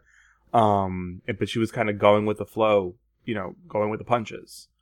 Um, but that that moment of like, you know, when when Kylo was trying to convince her to come with him and and and burn the past down. And she's just like you know don't do this ben. Just that acting on her part was so uh it was so visceral. I loved it. I think one of the best things about this movie and to me there's there's so much to love about this movie. The acting is just so good across the board. Like Rian Johnson pulled everybody's best out of them i think. Absolutely uh, I mean, yeah. I, I couldn't even tell you who who put on the best performance because there really were. I mean, I think between Mark Hamill, Daisy Ridley, and and um, Adam Driver, I think you get three world class performances there, and then beyond that, you have Carrie Fisher and Oscar Isaac, uh, even Donald Gleeson. He was he was pretty good too. I mean, mm-hmm. not to the same level as the f- first three, but right across. Like I can't think of one person who, who I would go, eh, they, they kind of mailed this in. Nope. Everyone was giving it their all. It was, uh, I just, you, kind of looking back, and now I feel like I, oh, I got to see it a third time now. But, um, it's just everyone really put so much love into it, I think. Oh yeah, I I, I think so. And again, I'm still kind of in this honeymoon period mm-hmm. with this movie, but I mean, we say honeymoon, but I mean, you know, I I think we're you know we we do a pretty good job, I think, at at analyzing it for what it is, right? I mean, we could we could still admit its faults and love it at the same time. Yeah, I yeah, sure. I mean, I'll be honest at this point, I I don't see a ton of faults in this movie. Like, there's some things I could kind of nitpick a little bit over. Mm-hmm. Yeah, but I mean, the faults for me are nitpicks too, right? It's not these grand you know, structural faults in the plot or anything that I could say. I, you know. Yeah, no, I, I, like a lot of people have uh, uh, various, very varying complaints and power to them. So many, I just, I look at them I'm like, are we, are we talking about the same movie? Like, am I an idiot? What, why don't I see at all what you're seeing? Right. Like we both love, like I'm, you know, reading somebody's f- post on Facebook or um, a, a, review online, and I'm like, am I just dumb? Am I naive? A- am I a bad movie watcher or too much of a of a homer? Like, why do I not understand what you're writing? And I guess I don't know. Maybe it just comes down to subjectivity. Or some, if something lands with you, then it, it works for you, and if not, then it, it just it wasn't to your taste. That's it. Right. It's subjectivity. Some people like broccoli and some people don't. right. It's subjectivity, but it's also, you know, again, I think fundamentally it's expectations versus reality. For a lot of, you know, I think some people just have an easier time going with the flow versus I had all these theories, none of them were right. I don't quite, or just the un, the you know, or the discomfort with the unfamiliar. Right? Star Wars doesn't usually go this way. Um, No. So yeah, I think that I think that's a big part of this. That it's supposed there's supposed to be a Star Wars checklist. There's supposed to be a list of things that you get in a Star Wars movie, and in a lot of ways, we did not get some of those things in this movie. In, in fact, we would get the opposite. but I feel like we also did. I mean, you know, Rian also did tug on those nostalgia heartstrings. I mean, we haven't even talked about Yoda yet, or um, the Obi Wan Kenobi message. This you know, Sidious was mentioned. The soundtrack, which is littered, littered with uh, cues and, and callbacks to the OT. Mm-hmm. It's stuffed with them. There, there, there could be more OT stuff than than new stuff in the soundtrack. Oh, absolutely. Like, what did you think of the soundtrack? Quickly, Uh, my uh, briefly, I think my, my favorite piece is I I think it's called the Spark. It's it's on Crait, and it's just those few fleeting notes of the Imperial March, and uh, it's it's beautiful. It was in the trailer too. Um, that's probably my favorite bit of the soundtrack. I think it was so beautiful, you know, under kind of like the newer soundtrack. It was gorgeous. What about you? Oh boy, I, I liked the uh, Jedi steps on a on a just amped up just a little bit. Um, having hearing Yoda's theme again, that that really hit home with me. And well, Rey's theme always works for me, no matter what. Leia's theme, that that came up at least twice in the in the soundtrack. You know, I, I could take that all day long. And you know what I think? I think really took a step forward in this film is uh, March of the Resistance. Uh, yeah, I think that that took ten steps forward in this soundtrack. I love the Just so much grander. theme. Yes, So I didn't really I I liked it. Actually, my son loves that song. He loves that cue to death, and it's yeah, it was always like, oh, it's pretty cool, I guess. But in this movie, he John Williams really cranked it up. Absolutely. Uh, what did you think of the overall frequency of the use of humor, the the type of humor? Did did that work for you, or was it a bit much? Not all of the humor hit, but none the humor, none of it was so jarring to me that it took me out of the film. I thought the Hux thing with Poe, the holding for Hux, I thought was hysterical. Um, it, Agreed. it's for me it's in line with Poe, right? I mean, do you talk first? Do I talk first? Like it's it's there. It's it's his it's it's his way of stalling. It's his way of banter. Oh, I'm not afraid of you. That's what he does, and I I I thought that was hysterical. Um, I think the only way that would have been funnier is if he had called him a, a pasty ginger. oh, I would have died. Uh, I know some people say it's too much Earth humor, but I I, I don't know. It, I, I have to look back at, at the original trilogy and, and and how much of the '70s seeped into Star Wars. I mean, go back Yeah, well- go back and watch it. It's a very '70s movie.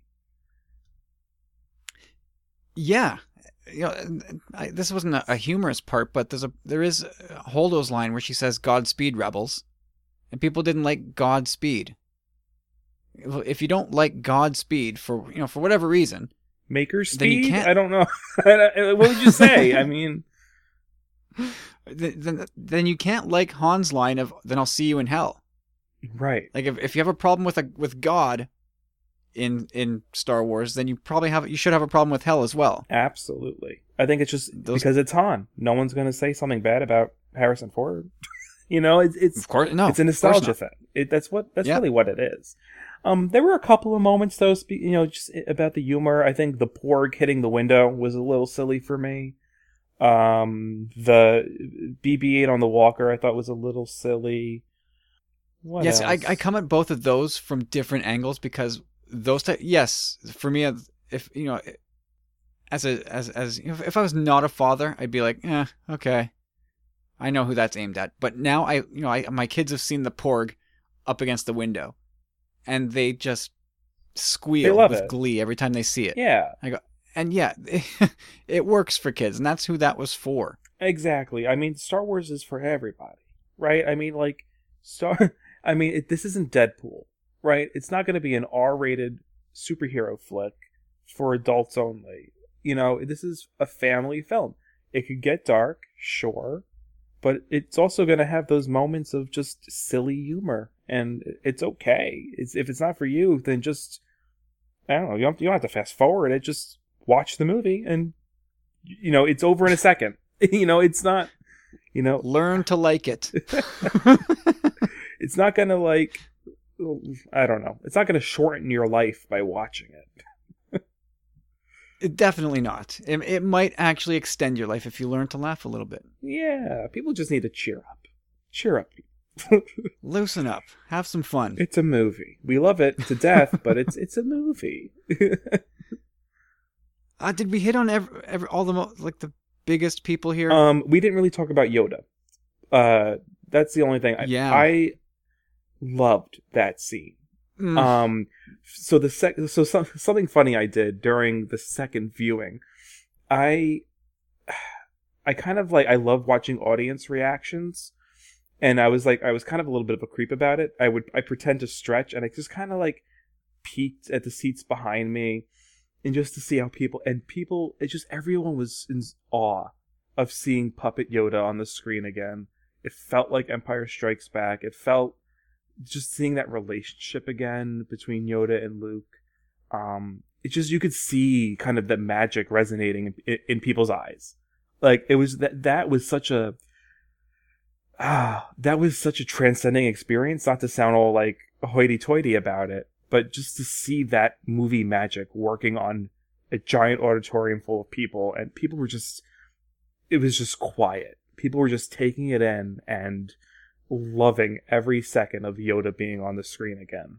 Yeah, like I, I, not not to belabor the point because I said it in the last episode, but I feel like Rian Johnson nailed the dialogue, and I don't know if maybe Frank Oz helped him pen out that scene, but to me, it, it just feels like Luke and Yoda were right back on Dagobah. Yeah. It just it just felt so natural between the, the two of them, and I feel like Yoda really dropped a lot of gold in those scenes, Eh, or at least in that in that one scene. It was just unbelievable that you know, the first time nothing even registered because I was like, whoa, like Yoda just dropping wisdom bombs everywhere.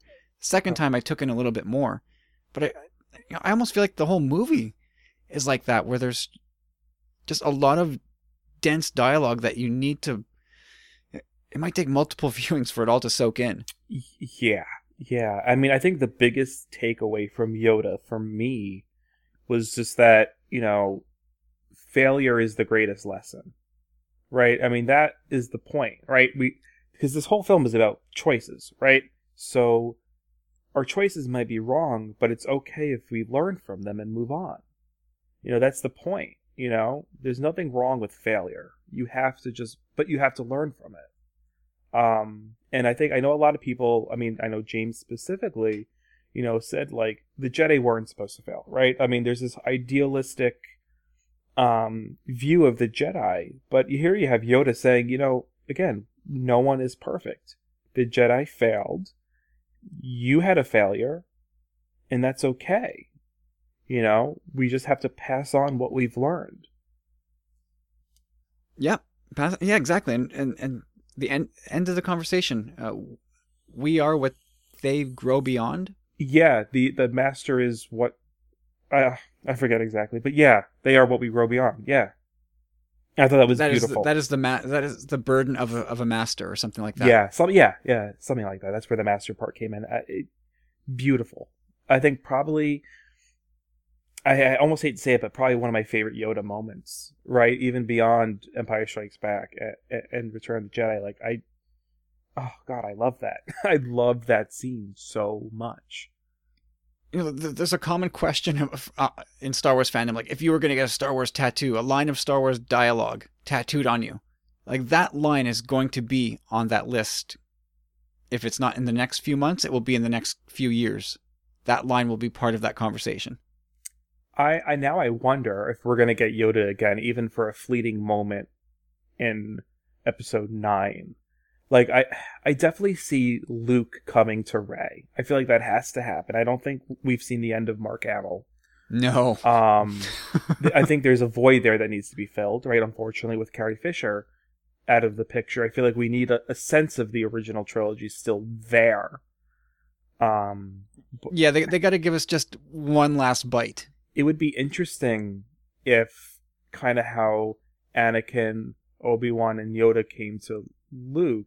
It would be cool to see maybe Rey see Luke. Maybe maybe if she sees Yoda. I, I would I, I'm still banking on hopefully seeing Obi Wan. I would love to see Ewan McGregor done up like um uh why am I blanking on his name? Alec Guinness. Alec Guinness. I would love to see yeah, Ewan McGregor look like Alec Guinness, which I think is very possible. They just got to do what they did for the prequels and just age him.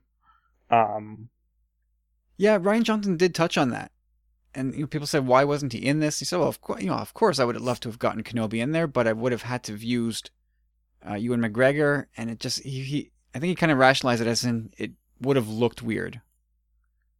Right. I mean, and don't don't quote me, but something to, to that effect. That yeah, it's it's you know if it was if Alec Guinness was still around, sure, but you know it, it's it's it's two people that have not really interacted together before, so mm. nah. I mean, they could always CG Alec Guinness like they did with Tarkin. That's an option. Um, but I feel like even using Ewan McGregor, I mean, it's not any weirder than throwing um, Hayden Christensen in Return of the Jedi. you know, I feel like that was weird, but yeah, I feel like this this makes a little more sense. I mean, I feel like enough time has passed in real time um, and technology is a little better. I mean, makeup is amazing. There, there's great things that they can do with aging Ewan McGregor. Uh, it could maybe it's something that'll that'll be in the cards for nine. I mean, we, we want Ewan McGregor back on screen really badly. Right, and maybe this is the place to do and it. And if we get a Kenobi film, it's even more of a. I mean, it's pretty. I mean, people pretty much are in, in, in agreement on he was perfect in that role, right? I think I feel like it could be forgiven to have an older Ewan McGregor play, you know, Obi Wan. I, I feel like it makes. I mean, it, I, I can't imagine there being a backlash. Oh, there'd be some. I mean, come on. I mean, there'd be some, but not a fifty thousand signed petition. Uh, you never know. Uh, that's my wishful, you never know. Wishful thinking. okay, let's start to wind things down here a little bit.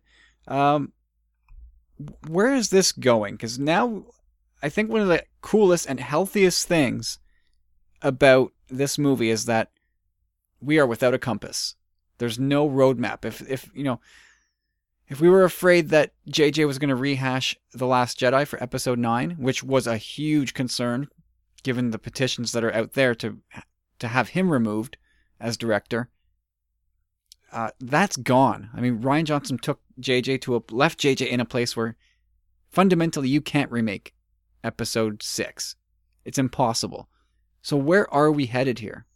Um, so starting the speculation train, um, I would love to see because we got nothing of the Knights of Ren in this film. We got a, a, a reference, I think, from Snoke, if I remember correctly. Um, but I, I would love to see maybe they're off somewhere and Kylo maybe taps into that as a as a final resource. Um, because he's going to need some people on his side, right? Not just the First Order, because it's going to be too much of the same. Um, so oh, and there's also the the uh, Luke said that you know uh, Kylo took off with a handful of his students and killed the rest. Right. So there, so there's that theory that the people that that Kylo took off with are the Knights of Ren. They're they're former Luke's former Jedi apprentices. I mean, that's what I assumed with the Force Awakens was those they were the people that he took with him. I mean, that's what I was thinking since you know a couple years ago. Um, so I think it's very possible. I mean, I know some people thought they might have been the guards, but I feel like the guards weren't force, you know, wielding. So that kind of got ruled out in my head canon. I don't think that's a possibility. Um, I agree. But see, so it also depends on how much time unfolds, right? Like, I don't think enough time is going to pass where the kids on Canto Bight are old enough to be trained. So, but visually speaking, I would love to see Rey with Padawans versus Kylo with the Knights of Ren. That I think visually would be really cool. It would be a really cool way to kind of send off to the future, right? We have this new slew of Jedi that we can follow. Um, it, yeah, I mean, I think that would be a powerful statement, right? Visually speaking, right? The Jedi are back, um, in whatever different form, different uh doctrine, whatever it is. Um, but I feel like too much time would have to pass for that to happen. So do you, do you do you necessarily think that we are jumping ahead significantly in time? Like, I, I, I would say like you know a couple months, a couple weeks is not a significant jump. Do you think we're going two plus years into the future? I would like to see that because I mean it makes sense between seven and eight to have like a week. I honestly I think it was a it's been a matter of days because really I the first order knows where they are right hence that's why they're evacuating I mean but they knew where they were at the end of the Force Awakens right they were aiming their black you know they were aiming Starkiller base to fire I can't imagine that they were sitting on that knowledge too long um you know and then attack D'Qar. so I feel like it would be nice to have a nice break, right? Give Rey some time to study those books. Give whatever, uh, you know, Kylo enough time to rally his troops. Um, I don't know. What do you think? That's just it. I don't know what I think. It, it um, could be anything, right? It could be anything, and I love it. I there's a lot of fans who are uncomfortable right now because we we don't know. Like they feel like that this is sort of directionless, and I kind of like that. That's the best kind of story. I mean, I don't want to go in knowing X, Y, and Z is going to happen, right? Like, I I I want to be surprised. I want this to to take me in a new direction, and and I just want to go with it. I want to you know i don't want to know what's going to happen i don't want to have i don't want it to have to follow a formula yeah, I mean, they're, they're, this this will be one of the first things we learn at some point. I, I would imagine in the next couple of months that you know when you know once JJ's really firmed up his script, they'll something some news will will slip out that or be released that uh, episode nine takes place, blank in the future. Yeah, I mean that was one of the first things we learned about the Last Jedi is like we knew quite some time ago that it was going to pick up immediately after like yeah. way before any trailer or picture or anything. Like I feel like we almost knew. I mean, this might be a, an exaggeration, but I feel like we almost knew months after the Force Awakens that that was what was going to happen. Yeah, I you, I think you're totally right. I don't think they, they hid that from us for very long. Uh, this, I, I have no clue, man, and I don't I don't even know what makes sense to be honest with you. If if, if you want to you know, you think of episode 9 and you think of huge epic space battles, all these capital ships dogpiling on each other, uh, lightsaber battles. That's kind of the way we see episode 9s, right? Like the, the climax of a trilogy needs to be grand on every level. So right. if that's the case, then yeah, then the resistance obviously needs to make new friends or at least rally the ones they had out uh, where, where outer rim, outer reaches, in the outer, outer rim. Reaches? I mean, yeah, they need to regroup completely. They're completely depleted at this point. Yeah, there's, there's literally like twelve people. There's left. Nothing left. Yeah, it, it's it's hard to even get your mind around that. There's not there's nobody left. The resistance has been reduced to a few people, and uh, in the visual dictionary, this is an interesting note, which maybe plays into episode nine, but uh, Snap Wexley and a few members of, of Black Squadron were sent off on a mission. Uh, see, okay, here's something funny. I thought Snap died in the original battle because there's a pilot that looks just like him that blew up. And I turned to Dan. I was like, did they just kill Snap? Like, I had, and, and I was like, I don't know what was going on. maybe that was, maybe if, if, I mean, I don't, I don't know the actor you're, you're thinking of, but if that was the intention, maybe that, maybe that was it. Like, this could be Snap Wexley if you know if, if we don't want to ever write a piece for him again. But it turns out in the visual dictionary, uh, he and a few members of Black Squadron were sent off on some sort of mission before the the uh, escape from D'Qar. Oh wow. Okay. I, I, so I that would could like play that. into nine. Yeah, yeah. I because I really like Snap. I mean, you know, Dan didn't read all the aftermath novels, but I feel like yeah. I mean, we you and you and I read them, and I, we you know we followed this whole trilogy with him, and now he's in the the Poe Dameron comics. Um, yeah, I would hate to see him go in just like a quick manner. You know, some kind of resolution. Yeah. So, I, I mean, do you agree that nine kind of has to have that that feel of of grand epic finale? Um, see, they could surprise us. They surprised us with this one. Um, Yeah, they, they could close ranks, right? They could make this really, really cut close to the bone with intimacy and, and, and personal exploration and, and make it a super, super dense mhm. movie on that personal front. But I, I feel like the reason reasoning it won't be so much like that is because we, we really got that with this film. And I, and I think that was the point, right? Force Awakens was a quick, action packed intro. All right, let's flesh out these characters. All right, now that we've raised the stakes, action out. You know, and uh, um, yeah. I mean, again, also just the rule of trilogies and and series, right? The, the ending chapters always got to be something big. Um, but again, what that what the definition of big is might be different to JJ this time around. Yeah, uh, and that's the other thing. Like JJ does big pretty well. Mm-hmm. I don't know that he does up close and personal super well. Right. So that's why I feel like it makes sense to have him back for maybe the big closeout. You know? And, and, which means it probably makes sense for there to be some kind of time jump. And I know people are going, "Well, duh, you dummy! Of course there has to be a time jump." I don't think it's that simple. I Mhm. think it's maybe likely, just so that they can, you know, reset the decks here. Right. It's not absolutely necessary, but I think it, it, it makes sense given what they have to work with, with Carrie Fisher and just, the, again, the rebuilding of the troops. And there's just so much that needs to happen in order for it to make sense for them to go, you know, head to head with the First Order again. Um, but also, I would love to. So they put out the call to the Outer Rim. Um, and they didn't get answered right away, obviously, because everything's happening in real time. And again, at the Outer Rim's so far out, you know, it's going to take a long time for people to get to them anyway. Um, but I would love to And yeah, see- nobody nobody replied, right? no one was like, replied. yeah, It was quiet. But I would like that would be a cool way to get Lando back. Um, right. get Maz Kanata back in the fold. Um, get all these allies that are out there. Um, these resources that they can really tap into. because there's no other choice, right? There's No, I mean they need people. Yeah.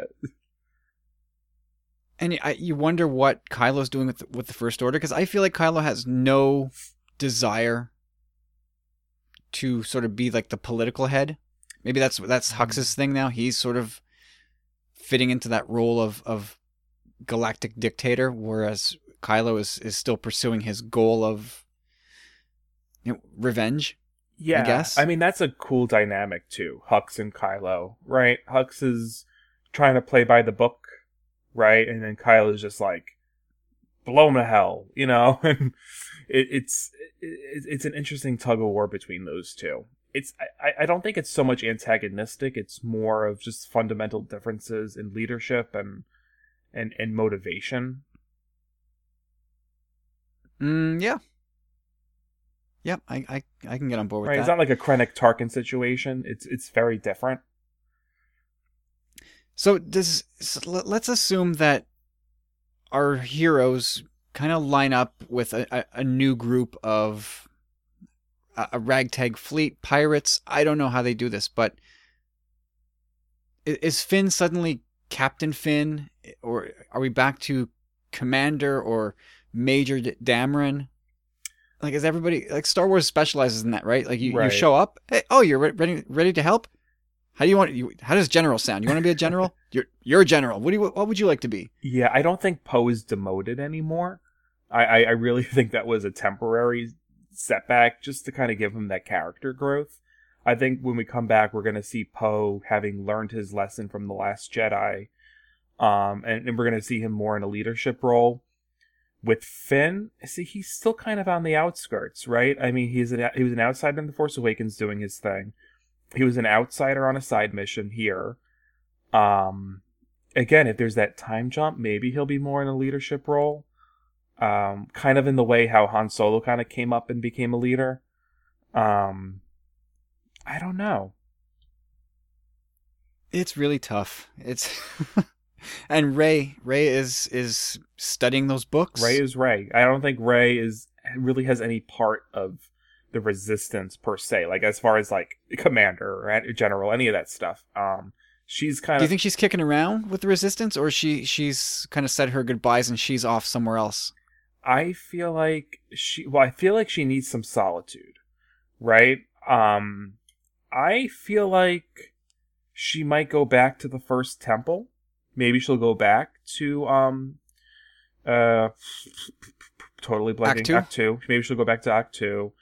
Um not necessarily. She doesn't have to cuz like Yoda kind of, you know, blazed up the the tree and all that. So there's really not much there. Unless she has the books with her. Um so maybe she's Yeah, I, I think the the Last Jedi, if if anything, was was about burning that old Jedi legacy down. right. There's nothing she has to I, go I think to. yeah, there's I don't think there's any reason for us as as an audience to keep you know clinging to this old Jedi stuff. I think she's pushing ahead Mm-hmm. and she's she's sort of the, the you know ground zero of the new Jedi. Right, and so maybe if she goes somewhere else, not so much because of what's there, but maybe she just needs a space to to teach herself, to maybe commune with Luke. Um, you know, she kind of has to train herself now and and learn what the original Jedi thought, um, and how she can adapt that to the situation they're in now. There there was an old rumor. It's not that old. It's only it's from some point this year that we were going back to Jakku in episode 9. And obviously this is when Colin Trevorrow was still Hmm. writing with with uh what's his face? Derek Connolly? Mm-hmm. And I, I yeah, I think that was what was going on. That Jakku was back in the picture. I don't see it if, if if they do go back to Jakku. I don't see it being like an entire act of the film. I, I could I could see something more subtle. Maybe Rey is saying goodbye to Jakku. Um, maybe Rey goes back for just some closure. Yeah, maybe like we could see, open with her at her parents' grave or something like that. Right, or or or the AT-AT where she slept. Uh, maybe she goes and just looks at her old things.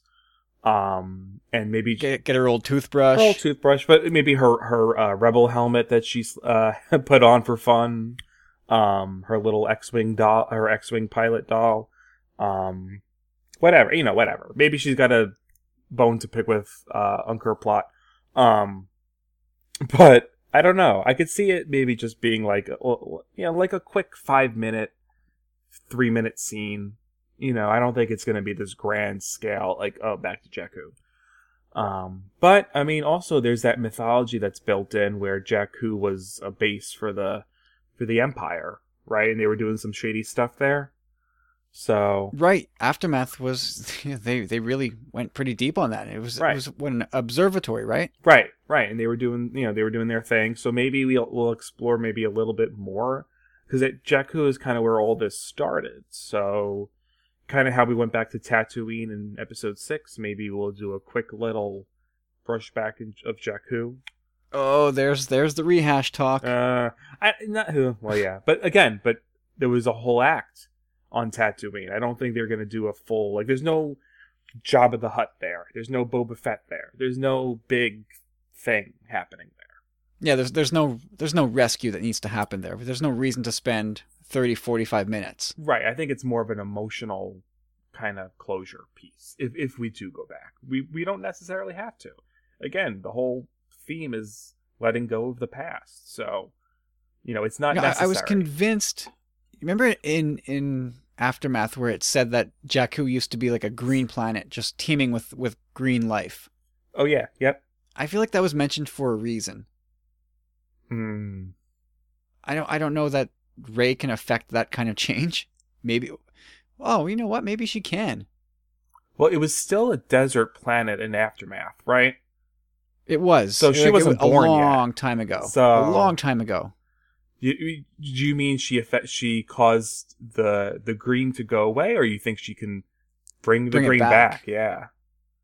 Bring it back, like transform that dust ball into a planet. Because look at that little shot, that one little shot in TFA or uh, the Last Jedi that kind of bothers me when Luke is explaining the Force to Rey. Mm-hmm. and we see the shot of the decaying dinosaur bones and there's that one quick shot of those little plants shooting up from the soil Yeah. the force you know force making life grow I wonder if that's a little foreshadow obviously Rian Johnson would have no way to know that he was foreshadowing nine but could, would Rey want to go back to jakku and bring life back to her planet so it's not such a depressing dump It could be interesting. I don't know. Maybe we pick up with her years later, and that's exactly what she's doing. She's trying to restore life to Jakku. I mean, we are getting all these new kind of looks at what the Force can do, and um, perhaps a part of that could be influencing life on planets. Um, a holistic, almost, I almost see it as like uh, kind of going a little more pagan there, a little holistic, earthy um, vibe. I don't know. It's possible. Anything's possible now. Uh, it certainly is. All right, man. I think I think we're done for today. What are we clocking in about two hours? I think for. Uh... Uh, somewhere around there, somewhere around the two-hour mark. But uh, yeah, another good, healthy talk. That brings us up to about five hours. the Last Jedi, just rambly, straight up Last Jedi talk.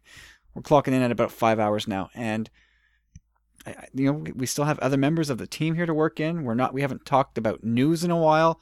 We haven't had any any questions from the powerful friends. No binary sunset yeah, man, like this this movie has really I think more than definitely more than The Force Awakens and certainly more than Rogue One given us an awful lot to talk about. it's going to be interesting to see how this conversation evolves over the next two years. Oh yeah. Oh my goodness, just to see how this movie is going to change in in fans' opinions. Can you can you rank this movie? I I don't always I still haven't done that this exercise. I don't know how I feel about ranking Star Wars movies, but it's it's it seems like to be a fun exercise. It's Do you have a slot for it? It's so hard to do. Um, I think I even tweeted about it. I was like, uh, I can't. I love them all. Um, but right now, I was just like kind of mulling it over. I have The Force Awakens up top. Um, Empire Strikes Back, followed by Last Jedi. So it's up. It's in my top three right now. Um, followed by A New Hope, Rogue One, Return of the Jedi, uh, Revenge of the Sith, Phantom Menace, Attack of the Clones.